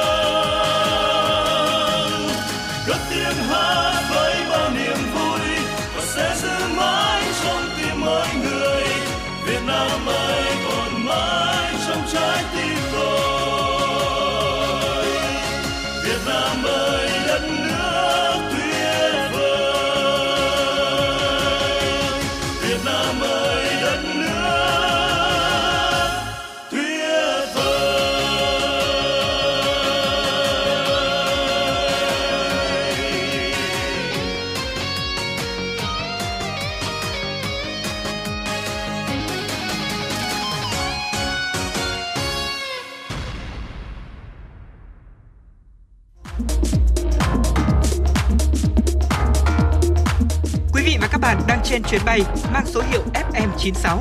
Hãy thư giãn, chúng tôi sẽ cùng bạn trên mọi cung đường. Hãy giữ sóng và tương tác với chúng tôi theo số điện thoại 024 3773 6688.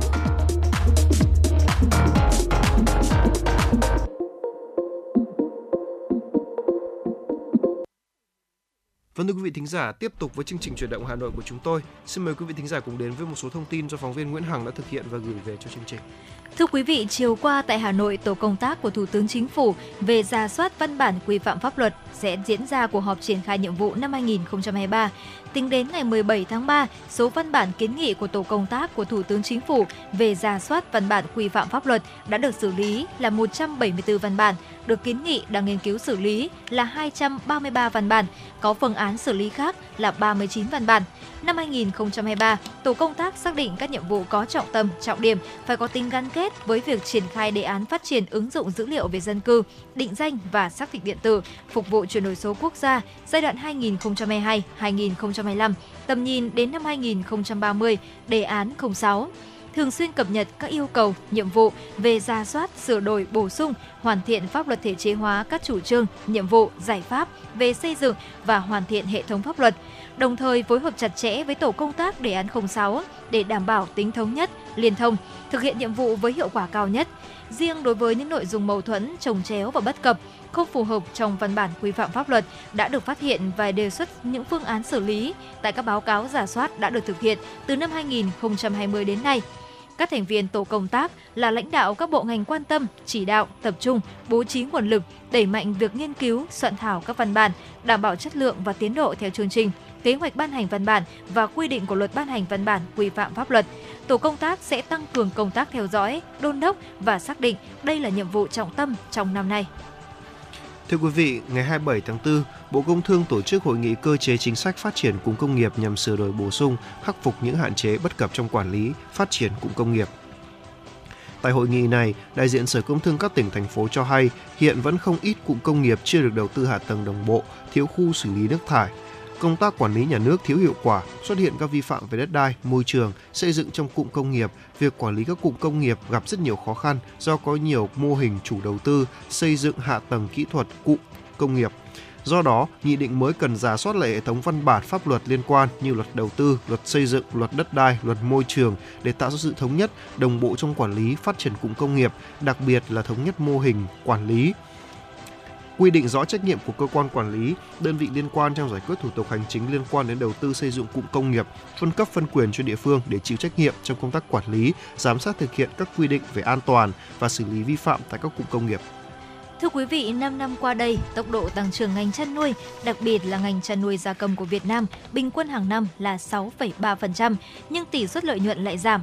Đây là một trong số nhiều ngành nghịch lý được Hiệp hội chăn nuôi Việt Nam chỉ ra tại hội nghị đánh giá thực trạng và đề xuất giải pháp chăn nuôi gia cầm trong tình hình mới diễn ra ngày hôm qua tại Hà Nội. Tại hội nghị, Hiệp hội chăn nuôi Việt Nam cũng cho biết, hai năm trở lại đây, tăng trưởng nhập khẩu các sản phẩm chăn nuôi cao hơn mức tăng trưởng của sản xuất trong nước, cũng đã gây ra những khó khăn cho ngành chăn nuôi trong nước.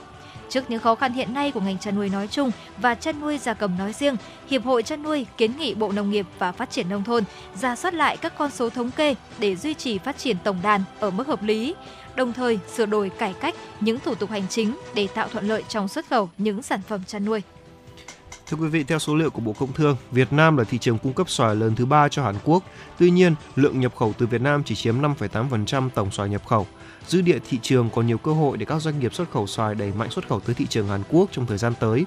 Tuy nhiên, để đẩy mạnh xuất khẩu quả xoài sang Hàn Quốc, các doanh nghiệp xuất khẩu cần chú ý đến người tiêu dùng Hàn Quốc đặt tính an toàn của nông sản thực phẩm lên hàng đầu, sau đó mới tới chất lượng, mùi vị, hình thức bên ngoài và giá cả. Hàn Quốc được xem là thị trường áp dụng nhiều các quy định nghiêm ngặt nhất châu Á về điều kiện đối với nông sản nhập khẩu.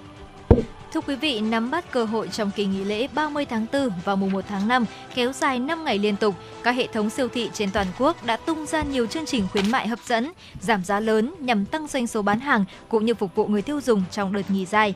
Các chương trình khuyến mãi chủ yếu tập trung vào các ngành hàng thực phẩm, nông sản, đồ dùng thiết yếu với người tiêu dùng với mức giá giảm từ 10 đến 15%.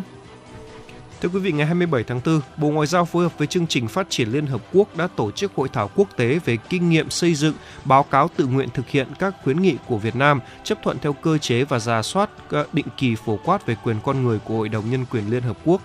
Tại hội thảo, các đại biểu đã nhận định Việt Nam luôn là thành viên tích cực và ủng hộ mạnh mẽ chủ nghĩa đa phương với vai trò trung tâm của Liên Hợp Quốc – nguyên tắc công bằng minh bạch không phân biệt đối xử, đối thoại thực chất, hợp tác hiệu quả trên lĩnh vực quyền con người, Việt Nam coi trọng tham gia đầy đủ và luôn dành sự quan tâm xuyên suốt tiến trình cơ chế, giả soát định kỳ phổ quát về quyền con người, cam kết mạnh mẽ, đóng góp tích cực trách nhiệm vào công việc của Hội đồng Nhân quyền trong vai trò là thành viên của Hội đồng Nhân quyền Liên Hợp Quốc nhiệm kỳ 2023-2025. Các đại biểu cũng đã đúc kết, chia sẻ các bài học kinh nghiệm hay, thực tiễn tốt liên quan đến quá trình xây dựng báo cáo định kỳ, thực hiện các khuyến nghị cơ chế giả soát định kỳ phổ quát về quyền con người tại Việt Nam.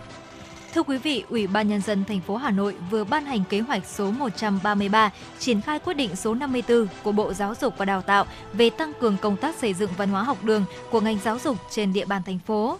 Kế hoạch đề ra 6 nhiệm vụ, trong đó tập trung xây dựng môi trường văn hóa lành mạnh, phát huy vai trò của gia đình, cộng đồng, xã hội trong việc xây dựng môi trường văn hóa học đường, Bên cạnh đó, quan tâm đầu tư và tạo điều kiện nâng cao đời sống văn hóa tinh thần của mọi thành viên trong cơ sở giáo dục, tạo sự lan tỏa với cộng đồng, xã hội, từng bước thu hẹp khoảng cách về hưởng thụ văn hóa giữa các cơ sở giáo dục, tạo nên sự gắn kết hướng đến mục tiêu xây dựng môi trường văn hóa lành mạnh. Ủy ban nhân dân thành phố Hà Nội giao Sở Giáo dục và Đào tạo xây dựng kế hoạch chi tiết và tổ chức thực hiện có hiệu quả chương trình giáo dục phổ thông năm 2018, chú trọng phát huy tính tích cực, chủ động, sáng tạo và vận dụng kiến thức khuyến khích tinh thần tự học, tự động, tạo cơ sở để người học cập nhật tri thức và kỹ năng, đẩy mạnh việc đổi mới dạy và học môn đạo đức, giáo dục công dân, giáo dục kinh tế và pháp luật, sinh hoạt đoàn, đội và đa dạng hóa nội dung, phương pháp, hình thức trong hoạt động giảng dạy. Vâng thưa quý vị, vừa chờ vừa rồi là phần tin tức chúng tôi muốn gửi tới cho quý vị đến từ biên tập viên Nguyễn Hằng và ngay sau đây chúng ta sẽ đến với một yêu cầu âm nhạc mà chúng tôi vừa mới nhận được. Một bạn thính giả với đôi số điện thoại là 99 đã yêu cầu ca khúc uh, quê hương tuổi thơ tôi giọng ca của Lan Anh thể hiện. Ngay bây giờ xin mời các quý vị thính giả chúng ta cùng thưởng thức ca khúc này trước khi đến với những phần tiếp theo của truyền động Hà Nội.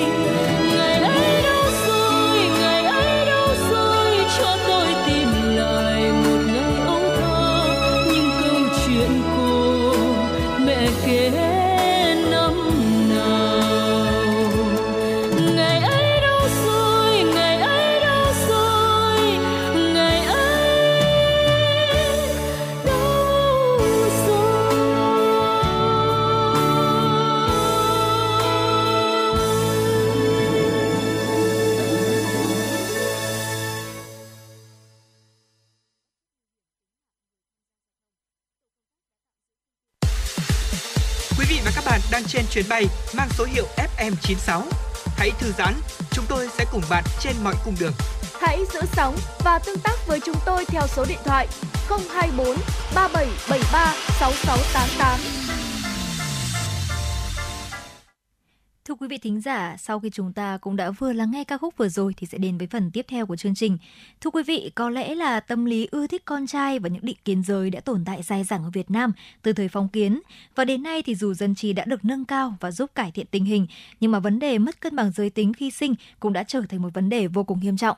Và ngày hôm nay chúng ta sẽ cùng lắng nghe tọa đàm giải pháp hạn chế mất cân bằng giới tính khi sinh. Xin mời quý vị sẽ cùng lắng nghe. Quý vị, tình trạng mất cân bằng giới tính khi sinh tại Việt Nam xuất hiện từ những năm 2000. Việt Nam đã triển khai những chính sách nhằm giải quyết vấn đề này.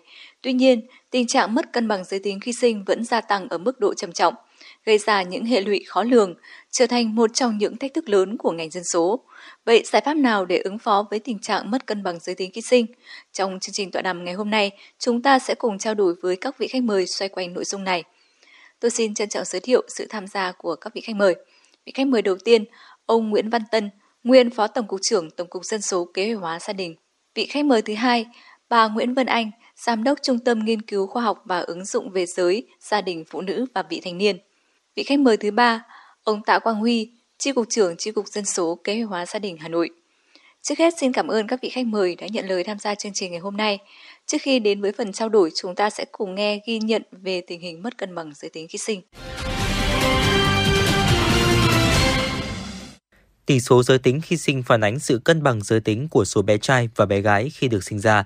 Tỷ số này ở mức sinh học thông thường là từ 104 đến 106 bé trai trên 100 bé gái. Bất kỳ sự thay đổi đáng kể nào của tỷ số giới tính khi sinh chênh lệch khỏi mức sinh học bình thường đều phản ánh những can thiệp có chủ đích.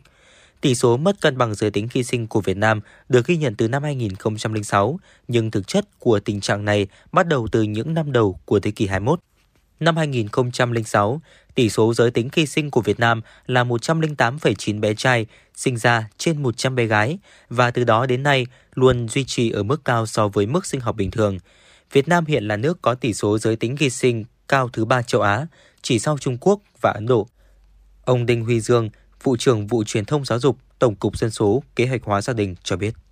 Nếu tính theo các vùng kinh tế xã hội thì 5 trên 6 vùng đã đối mặt với vấn đề mất cân bằng giới tính khi sinh. Chúng ta vẫn chưa thể hạ được mức uh, tỷ số giới tính khi sinh về mức cân bằng tự nhiên. Phân tích của một số chuyên gia thế giới là hiện nay tỷ số giới tính khi sinh của Việt Nam là đeo, đang theo cái xu hướng là đi ngang trước khi nó có thể giảm.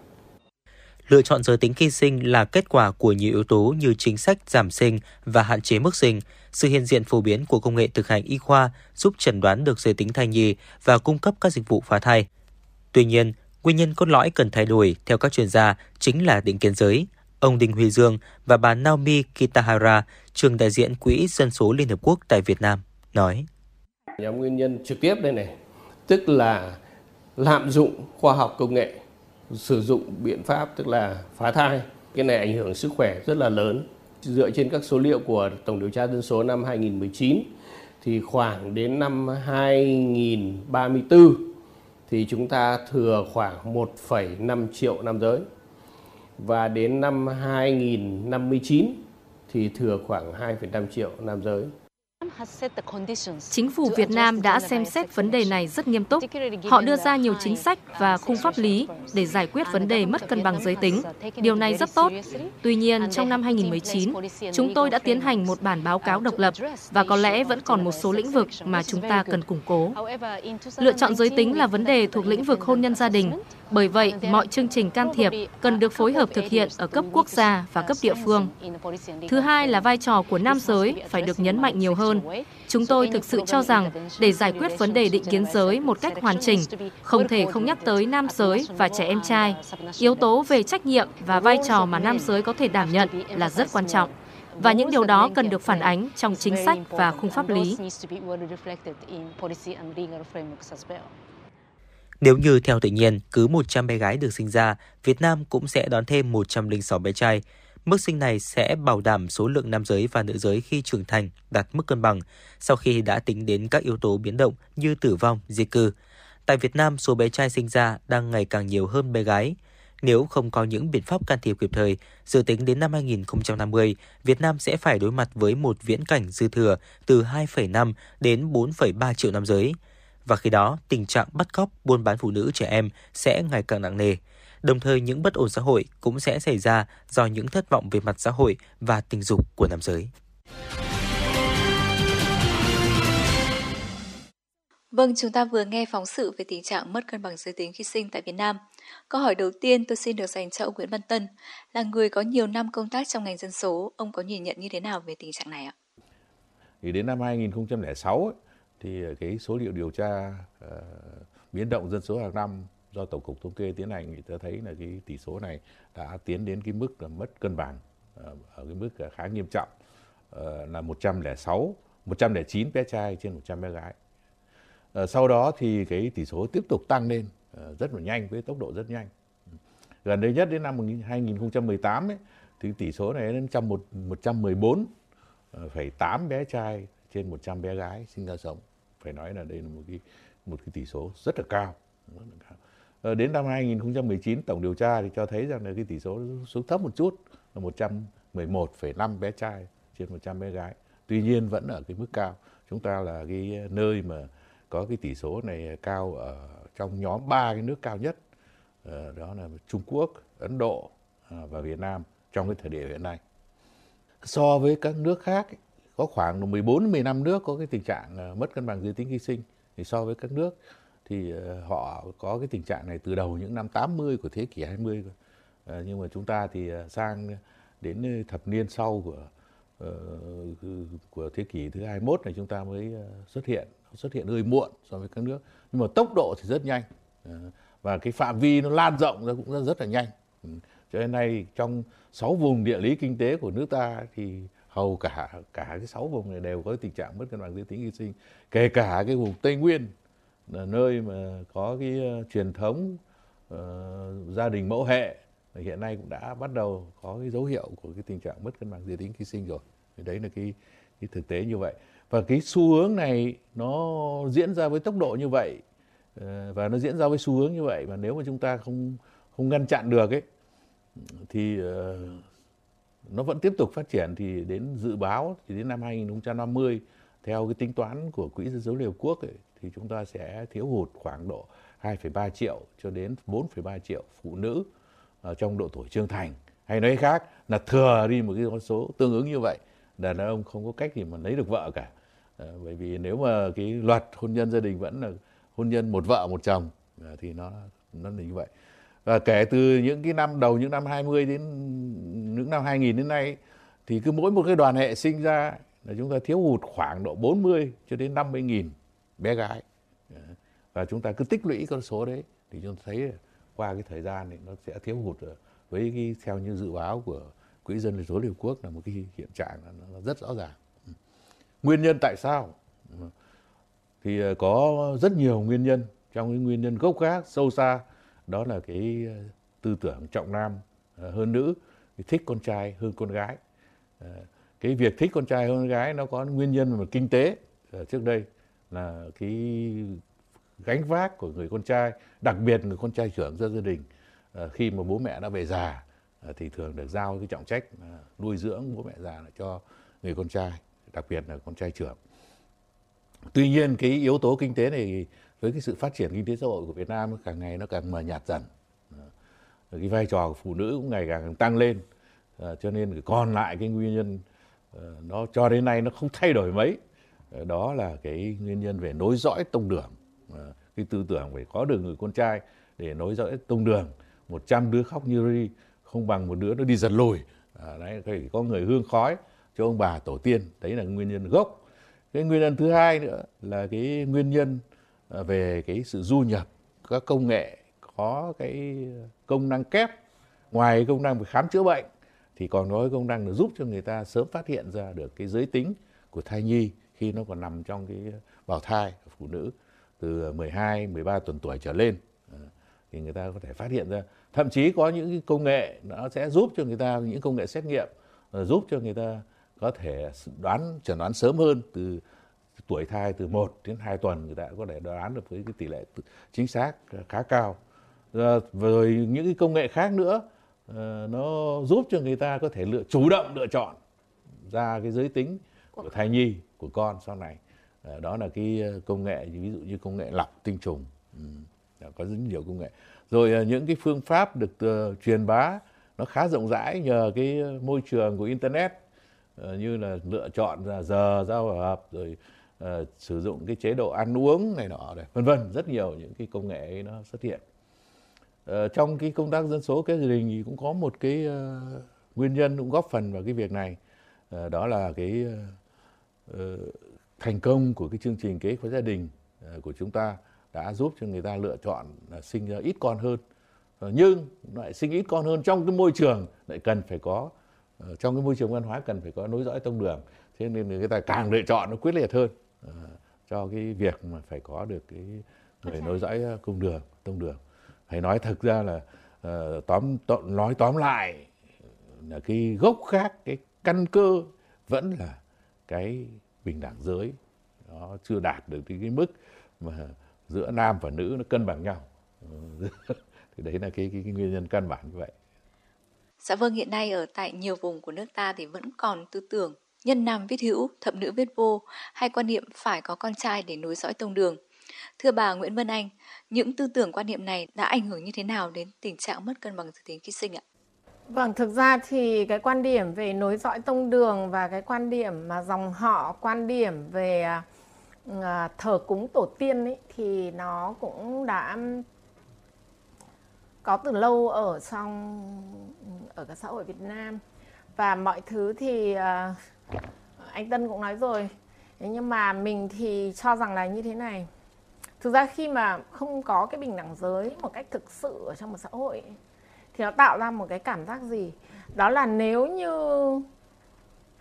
tôi sinh một đứa con gái ra tôi không cảm thấy là đứa con gái đấy nó sẽ có đầy đủ nhận được những cái đầy đủ sự công bằng như là nam giới.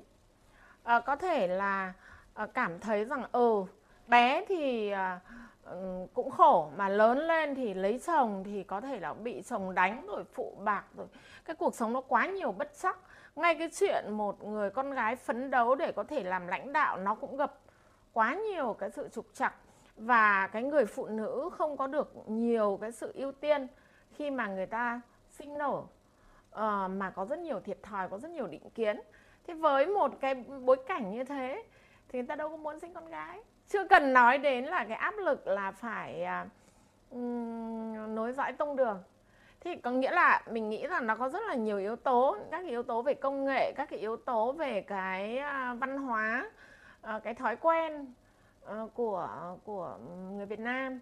Nhưng mà tôi thì muốn nói thêm một chút về cái bối cảnh liên quan đến đến đến bình đẳng giới. Và tôi thì vì chuyên môn của tôi cũng là về bạo lực giới cho nên là khi mà đọc một cái báo cáo mà 10 năm qua, đến bây giờ thì cái tình trạng bị bạo lực giới của Việt Nam mình hầu như là nó không thay đổi.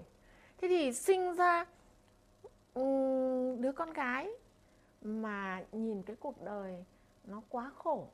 Làm vợ thì phải gánh quá nhiều cái gánh nặng của gia đình phải làm hết tất cả mọi công việc cho những rồi những ông đàn ông thì cảm thấy được làm đàn ông quá sung sướng thêm những các cái lý do đó thì nó là cái lý do thực sự là người ta không không muốn nghĩ đến chuyện là sinh con gái. Dạ vâng, xoay quanh nội dung này thì ông Nguyễn Văn Tân có những cái chia sẻ như thế nào ạ? Ờ, thì trong gia đình tôi cũng có câu chuyện như thế. Khi mà nhà tôi sinh đứa con gái, nhà tôi ứa nước mắt. Ừ. Mặc dù trong cái gia đình của tôi thì cái sự phân biệt giữa trai và gái nó không rõ, nhưng mà nghĩ đến những cái gánh nặng, ờ, những cái vất vả ờ, mà cái đứa con gái sau này nó phải gánh giống như cái cuộc đời mình ấy ờ, nào là phải đi làm giống như chồng về nhà gánh công việc gia đình nhiều hơn rồi là phải chịu đau đớn trong cái việc mang thai vất vả trong việc mang thai đau đớn khi sinh nở rồi nuôi con chăm bẵm. Tất nhiên cái vai trò của, trong việc nuôi con cái vai trò của người mẹ nó, nó có cái vai trò quan trọng đặc biệt khác với lại người cha. Ờ, khác với người đàn ông trong gia đình vân vân tất cả những thứ đó. Ờ, thì cái điều đấy là điều có thực. Tuy nhiên tôi cho rằng cái gốc gác cái sâu xa nhất ấy, vẫn là cho đến bây giờ tôi cho rằng là cái nguyên nhân mà nặng nhất khó xử lý nhất vẫn là cái vấn đề là nối dõi tông đường. Ờ, hương khói ông bà tổ tiên và theo quy định một cái quy định cho đến bây giờ nó không còn thành không còn văn nữa. Văn là nó từ ngày xưa thôi chứ bây giờ nó không còn văn nữa. Là cái việc thờ cúng ấy chỉ được giao cho con trai. Cho con trai trưởng. Mà trong cái văn hóa tâm linh của người Việt ấy, thì có có vẻ như là tôi không phải nhà nghiên cứu về văn hóa, nhưng tôi cho rằng hình như người ta quan tâm đến đời sống sau khi mình chết thì nó quan trọng hơn. Nghĩa là cái đời sống của thế giới bên kia. Ừ. Mà mà mình không thể nào yên tâm được khi mà mình biết rằng là khi mình sống đi sang thế giới bên kia mà không có một cái ông hương khói trên này không có ông đốt vàng mã để ông gửi tiền gửi quần áo gửi giày gửi ngựa cho mình. Nên là mình sống cái thế giới bên kia ấy là mình sẽ thua thiệt so với những con pai bên cạnh. Và với cái duy lý của người Marxist ấy, tôi quả thực đây là một vấn đề hết sức là lan giải hết sức là khó xử lý. Ừ, tôi thì tôi nghĩ thế này đúng cái đấy nó là một cái hiện thực nhưng mà để làm cái hiện thực đấy nó có thể được giảm đi rất nhiều. Nếu như là các chế độ chính sách đối với phụ nữ và những cái rào cản đối với phụ nữ trong các cái định kiến là khi là nữ thì phải làm những việc này là nam thì chỉ làm những việc kia. Nếu các rào cản đấy và những các cái định kiến đấy nó được giảm bớt uh, từ cái việc là uh, truyền thông như thế này cho đến các cái chính sách của nhà nước thì à, nó sẽ làm giảm cái câu chuyện mà chúng ta đang nói đi bởi vì là nó đã có cái kia, nó lại còn nặng thêm cái này nữa thì nó sẽ cộng hưởng với nhau nhưng mà nếu như mặc dù là vẫn nói đến chuyện thờ cúng tổ tiên nhưng mà đời sống của phụ nữ nó, nếu nó rất là tự do, nó có tất cả những các cái lợi ích như là nam giới cũng như là nó không bị rất nhiều những các cái ràng buộc, định kiến đối với phụ nữ thì câu chuyện nó sẽ giảm hơn rất nhiều. Vâng, quả thực đây là một vấn đề rất nan giải. Vậy theo các vị khách mời thì chúng ta cần phải làm thế nào để có thể hạn chế và giảm cái tình trạng mất cân bằng giới tính khi sinh? Xin mời ý kiến của bà Nguyễn Vân Anh ạ. Thực ra thì uh, quan điểm của tôi là như thế này với tư cách là một uh, người làm công tác về về giới và về bạo lực giới thì tôi nhìn dưới cái góc độ đó. Thì nhìn dưới góc độ đó thì tôi nghĩ rằng như thế này. Trước tiên là về uh, truyền thông Ờ, thì mình phải thay đổi các cái định kiến giới. Ờ, phụ nữ hay nam giới bé trai và bé gái đều được dạy dỗ là phải um, là có quyền có mơ ước. Dù là mơ ước con gái có thể mơ ước lái xe tăng hay là lái máy bay thì cũng rất tuyệt vời. Như nếu như con trai là mơ ước trở thành đầu bếp hay là mơ ước trở thành người giữ trẻ thì tất cả những cái mơ ước đấy được trân trọng đã mà không định kiến rằng là con trai phải mơ những cái gì mạnh mẽ con gái phải mơ những cái gì gọi là mềm mượt. À, đối với bé thì là như thế và cái cách ứng xử với nhau mà không sử dụng bạo lực và không coi phụ nữ như là cái công dân hạng hai ở trong xã hội từ khi các em còn bé cả một cái hệ thống giáo dục như thế thì người ta sẽ thấy là ồ sinh con trai sinh con gái ra đây không phải chỉ có uh, tâm trạng của người mẹ anh tân ạ. Người mẹ thì nó nó thấu cảm hơn nó mạnh hơn. Nhưng tôi nghĩ rằng ngay cả người bố nghĩ đến sinh con gái nếu mà con gái mà có những trường hợp mà con gái mà đến vào nhà người ta bị cuối cùng là bị chồng đánh chồng đuổi mà có khi trong quan niệm của xã hội Việt Nam mình chưa chắc đã được bênh con hay chưa chắc đã được đón con về thì cái đấy bố hay mẹ cũng đều đau xót cả. Thế rồi đến khi lớn lên những cái việc mà ưu tiên trong học hành thường là mình cũng lại nói rằng à, con gái thì thôi sau con đi làm y tá hoặc làm cái gì kiếm một cái công việc nó nhàn nhàn ấy miễn là lấy được chồng tốt. Còn đối với con trai thì ôi con trai là phải à, có sự nghiệp là phải kiếm được tiền phải có vị trí ở trong xã hội. Thế thì cả hai nó đều sẽ đều bị áp lực và cái hai cái áp lực này nó sẽ gây ra những cái cái hệ lụy tiếp theo. À, và những các cái chính sách liên quan đến cái vấn đề đấy là tôi đang nói về giáo dục. Thì khi mà giáo dục mình đã đạt được cái độ như thế từ bé thì chắc chắn là trẻ em nó sẽ có các cái quan điểm về bình đẳng giới nó rất khác nó không bị phân biệt đối xử nữa. Thế và đến khi lớn lên thì uh, họ cũng có cái quyền mơ ước những cái và có thể chọn lựa những các cái ngành nghề theo cái khát vọng của họ. Mà không bị bây giờ mình thấy có rất nhiều các cái ngành nghề kỹ thuật có những cô cô rất là thích làm những ngành nghề kỹ thuật như bố mẹ hoặc là các thầy cô giáo hoặc là xã hội chẳng hạn. Người xung quanh ôi rồi con gái mà đi làm cái nghề đấy con gái phải làm cái gì? Nhẹ nhàng thôi. À, đến cái câu chuyện tiếp nữa là các cái chính sách đối với gia đình. Chính sách bây giờ phụ nữ được nghỉ 6 tháng nam giới có được nghỉ không? Nam giới khi mà có nghĩa là anh nam giới vẫn đi làm. Thế thì cái người phụ nữ ở nhà trong suốt 6 tháng đấy, cái sự hỗ trợ của nam giới nó cũng bị hạn chế. Thì đấy, tất cả những câu chuyện đấy tôi nghĩ nó là những câu chuyện nó có, đều có liên quan đến mất cân bằng giới tính khi sinh cả. Bởi vì mất cân bằng giới tính khi sinh là trên cơ sở định kiến giới. Có thể nói quan niệm ờ, trọng nam khinh nữ vẫn còn tồn tại khiến cho tình trạng mất cân bằng giới tính khi sinh. Vậy phải chăng trong thời gian tới chúng ta cần sự thay đổi trong phương thức và đối tượng truyền thông để nâng cao hiệu quả trong việc uh, giảm thiểu tình trạng mất cân bằng giới tính khi sinh ạ? Vâng, xin mời ý kiến của các vị khách mời về vấn đề này ạ. Thực ra thì mình nghĩ là truyền thông cần phải uh, chia nhỏ các đối tượng nếu bây giờ mình có truyền thông chung chung cho tất cả mọi người thì nó hoặc là mình cứ nói rằng ôi ờ, đến năm à, 30 năm 50 là thừa mấy triệu uh, con trai chẳng hạn người ta nghĩ là thừa con nhà ai chứ không thừa con nhà mình thế thì cái mà mình truyền thông thì cũng phải cho họ thấy rằng là um, phụ nữ uh, cũng có các cái năng lực làm cái này cái kia hay các cái chính sách của nhà nước cũng đang hướng đến để thay đổi cái cách um, uh, gọi là chăm sóc đối với cả nam và cả nữ. Nó nó cân bằng nhau như thế nào?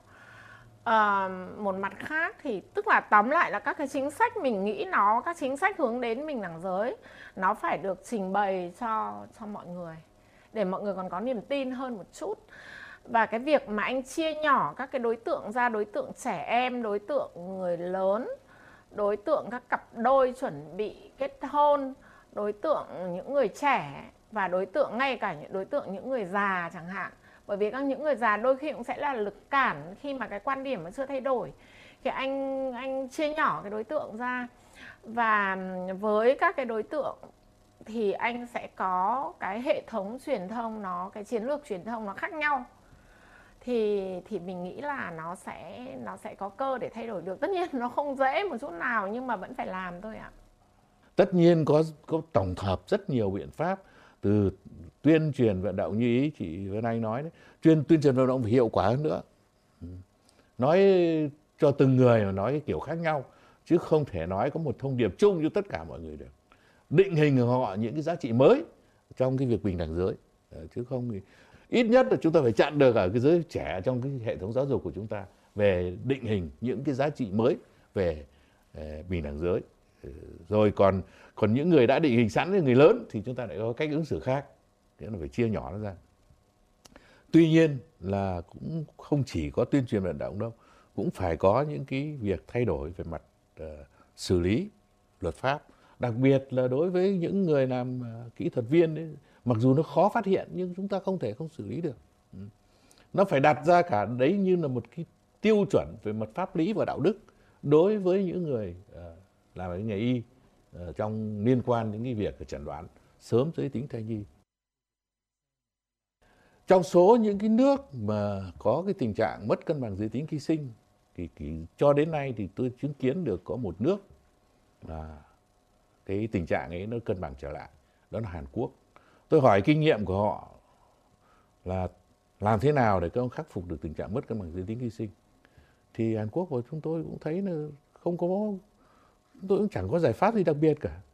Chỉ có một cái giải pháp là nâng cao cái vị trí của phụ nữ ở trong cái xã hội à, khi mà cái vai trò người phụ nữ nó cân bằng lên à, ờ, thì cho đến nay ờ, người Hàn Quốc là thích đẻ con gái hơn con trai. À, họ không còn cái chuyện mất cân bằng giới tính khi sinh nữa. Họ trăm họ đạt được cái mức 107 bé trai trên 100 bé gái từ sau năm 2000 thì đấy là một cái kinh nghiệm cho thấy rằng là phấn đấu cho cái bình đẳng giới trong xã hội cũng là một trong những giải pháp hết sức là quan trọng trong cái việc giải quyết tình trạng này. Dạ vâng, xin cảm ơn ông Nguyễn Văn Tân và bà Nguyễn Vân Anh. À, thưa quý vị thính giả, những năm qua, thành phố Hà Nội đã và đang nỗ lực kiểm soát tình trạng mất cân bằng giới tính khi sinh. Thành phố đã đổi mới hình thức tuyên truyền trên các phương tiện truyền thông, nâng cao nhận thức cho mỗi cá nhân, gia đình, dòng tộc và sự vào cuộc của các cấp ủy chính quyền địa phương về tình trạng mất cân bằng giới tính khi sinh nhằm ổn định quy mô dân số.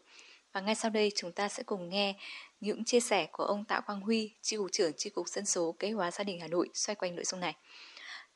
Thưa ông Tạ Quang Huy, ông có thể cho biết những kết quả bước đầu của việc chúng ta triển khai các giải pháp giải quyết uh, tình trạng mất cân bằng giới tính khi sinh tại Hà Nội ạ? Vấn đề về giảm thiểu mất cân bằng giới tính khi sinh là một trong bốn cái mục tiêu lớn của toàn thành phố Hà Nội. Chúng ta trong đó là thứ nhất là ổn định quy mô, thứ hai là ổn định về cơ cấu dân số, trong đó là vấn đề về từng bước khống chế và giảm thiểu mất cân bằng giới tính khi sinh. Và thứ ba là nâng cao chất lượng dân số. Và thứ tư là về uh, quản lý và phân bố dân cư. Đây là bốn cái trụ cột trọng tâm của công tác dân số trong tình mới. Còn riêng về lĩnh vực giảm thiểu mất cân bằng giới tính khi sinh trên địa bàn thành phố thì năm 2016 thì Ủy ban nhân dân thành phố đã ban hành kế hoạch số 208 về vấn đề kiểm soát mất cân bằng tư duy khi sinh. Mục tiêu phấn đấu là đến năm 2025 thì chúng ta đang rất cao, ta phấn đấu đến khoảng đó, phấn đấu năm 2030 là đưa cái chỉ số này về cái mức cân bằng tự nhiên. Còn hiện tại thì thành phố ta đang tập trung vào ba nhóm giải pháp quan trọng thứ nhất là tập trung công tác uh, truyền thông vận động để nâng cao nhận thức để chuyển đổi hành vi về vấn đề về giảm thiểu mất cân bằng giới tính khi sinh. Và cái nhóm thứ hai là vấn đề về biểu dương khen thưởng động viên các cái, cái cặp vợ chồng sinh con vào bể và nâng cao cái ờ, bình đẳng giới. Và cái nhóm giải pháp thứ ba là vấn đề về uh, giám sát kiểm tra thanh tra các cái quy định của pháp luật về vấn đề về lựa chọn giới tính khi sinh. Dạ vâng thưa ông, vậy trong quá trình triển khai thì uh, Hà Nội gặp phải những cái khó khăn gì và ông có những kiến nghị đề xuất như thế nào để chúng ta sớm đạt được mục tiêu giải quyết vấn đề mất cân bằng giới tính khi sinh ạ? Thì hiện tại cái khó khăn lớn nhất của lĩnh vực này thì chúng ta phải hiểu là cái lĩnh vực cái tình trạng mất cân bằng giới tính khi sinh nó là cái căn nguyên của nó là cái gì, thì cái căn nguyên của nó là cái gốc của nó, là vấn đề về tâm lý của các cặp vợ chồng là đều ưa thích con trai hơn con gái. Và vấn đề thứ hai nữa là vấn đề về văn hóa. Văn hóa thì nó gì thôi nhưng mà nó vấn đề từ các gia đình này, cộng đồng thôn xóm này, đến thôn nàng về đa số thì vẫn là xu hướng là thích con trai. Chúng ta cũng không thể đưa cái bài toán này quyết trong một sớm một chiều được. Và nó phải có lộ trình có thời gian. Vấn đề thứ hai là bản chất của vấn đề mất cân bằng giới tính khi nó xuất phát từ cái chỗ là về bình đẳng giới. Bình đẳng giới từ trong gia đình trong cộng đồng trong thôn xóm trong làng xã và thứ hai nữa là các cơ quan tổ chức. Đấy là hai cái khó khăn lớn nhất. Chính vì vậy mà chúng tôi cũng đang, hiện tại thì từ nguyên nhân hậu quả là các thứ thì chúng tôi tập trung vào cái nguyên nhân trực tiếp. Là vấn đề về tâm lý, vấn đề về văn hóa, vấn đề à, tập trung, vấn đề về tuyên truyền vận động, tư vấn, thuyết phục. Vấn đề thứ hai là tập trung các cái giải pháp để trách nhiệm của chính quyền cơ sở, các ban ngành đoàn thể ở các thôn, các xóm, các xã, phường, thị trấn. Vấn đề từ nâng cao bình đẳng giới. Đây là cái bài toán mà phải giải quyết từ cơ sở. Nó có một cái giải pháp rất quan trọng, đó là vấn đề về giám sát, kiểm tra, thanh tra, xử lý các cái quy định về của pháp luật về vấn đề về nghiêm cấm lựa chọn giới tính. Thì trong đó thì à, từ chính phủ đến thành phố để giao cho ngành y tế là thường trực cái lĩnh vực này. Bên cạnh đó thì cũng có một cái vấn đề cũng rất là quan trọng. Thì chúng tôi cũng rất là mong muốn là đặc biệt là trong cái thời điểm mà cái thời đại 4.0 ấy, mong muốn là cái sở thông tin truyền thông cái sở ngành đang quản lý cái lĩnh vực về công nghệ thông tin lĩnh vực về 4.0 về vấn đề quản lý giám sát và xử lý các cái trang uh, cái, cái, cái thông tin trên mạng trang web và bây giờ người ta cũng đang uh, quảng cáo rồi cũng quảng cáo tràn lan rồi vấn đề vấn đề về sinh con trai con gái theo ý muốn ấy.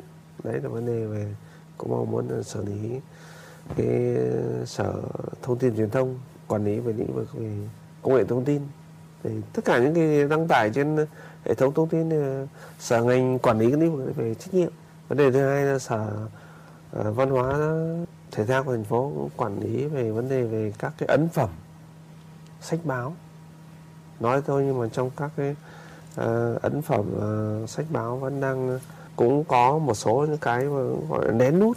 Vâng. ban hành những cái sách báo về văn hóa phẩm uh, tuyên truyền uh, giới thiệu những cái trường hợp uh, sinh con theo ý muốn con trai con gái theo ý muốn do vậy mà đứng về góc độ quản lý nước thì trách nhiệm của hai sở này phải làm tốt với nó. Góc độ của ngành y tế ngành thường trực như thế này thì vẫn phải tăng cường vấn đề về giám sát kiểm tra thanh tra đối với các cái cơ sở dịch vụ. Để, để sử dụng kết quả siêu âm trong về, về, về công khai hoặc là giới thiệu hoặc là thông tin cho các ông bố bà mẹ biết cái con của mình khi còn trong bụng nó là con trai hay con gái. Hay là vấn đề cũng rất là quan trọng.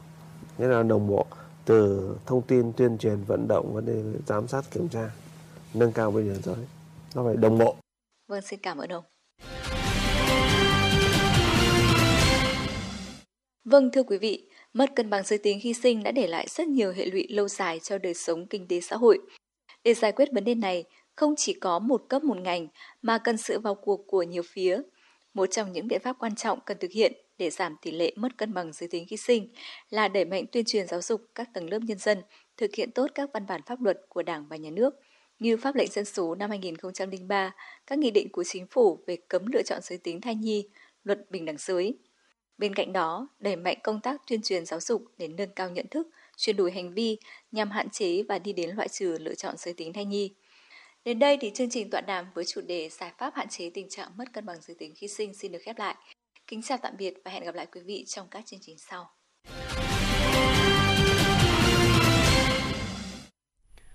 Thưa quý vị thính giả, phần tọa đàm vừa rồi cũng đã kết thúc chương trình chuyển động Hà Nội trưa nay cùng với cả Tuấn Kỳ và Hồng Hạnh. Còn ngay bây giờ thì cũng là lúc à, 120 phút chương trình cũng đã đến với hồi kết rồi. Chương trình của chúng tôi được thực hiện bởi chỉ đạo nội dung Nguyễn Kim Khiêm, chỉ đạo sản xuất Nguyễn Tiến Dũng, tổ chức sản xuất Lê Xuân Luyến, biên tập Trà My, host chương trình Hồng Hạnh Tuấn Kỳ, thư ký chương trình à, Thu Vân cùng kỹ thuật viên Bảo Tuấn phối hợp thực hiện. Còn ngay bây giờ, xin mời quý vị thính giả chúng ta cùng thưởng thức một series âm nhạc. Chúc quý vị thính giả một buổi trưa vui vẻ.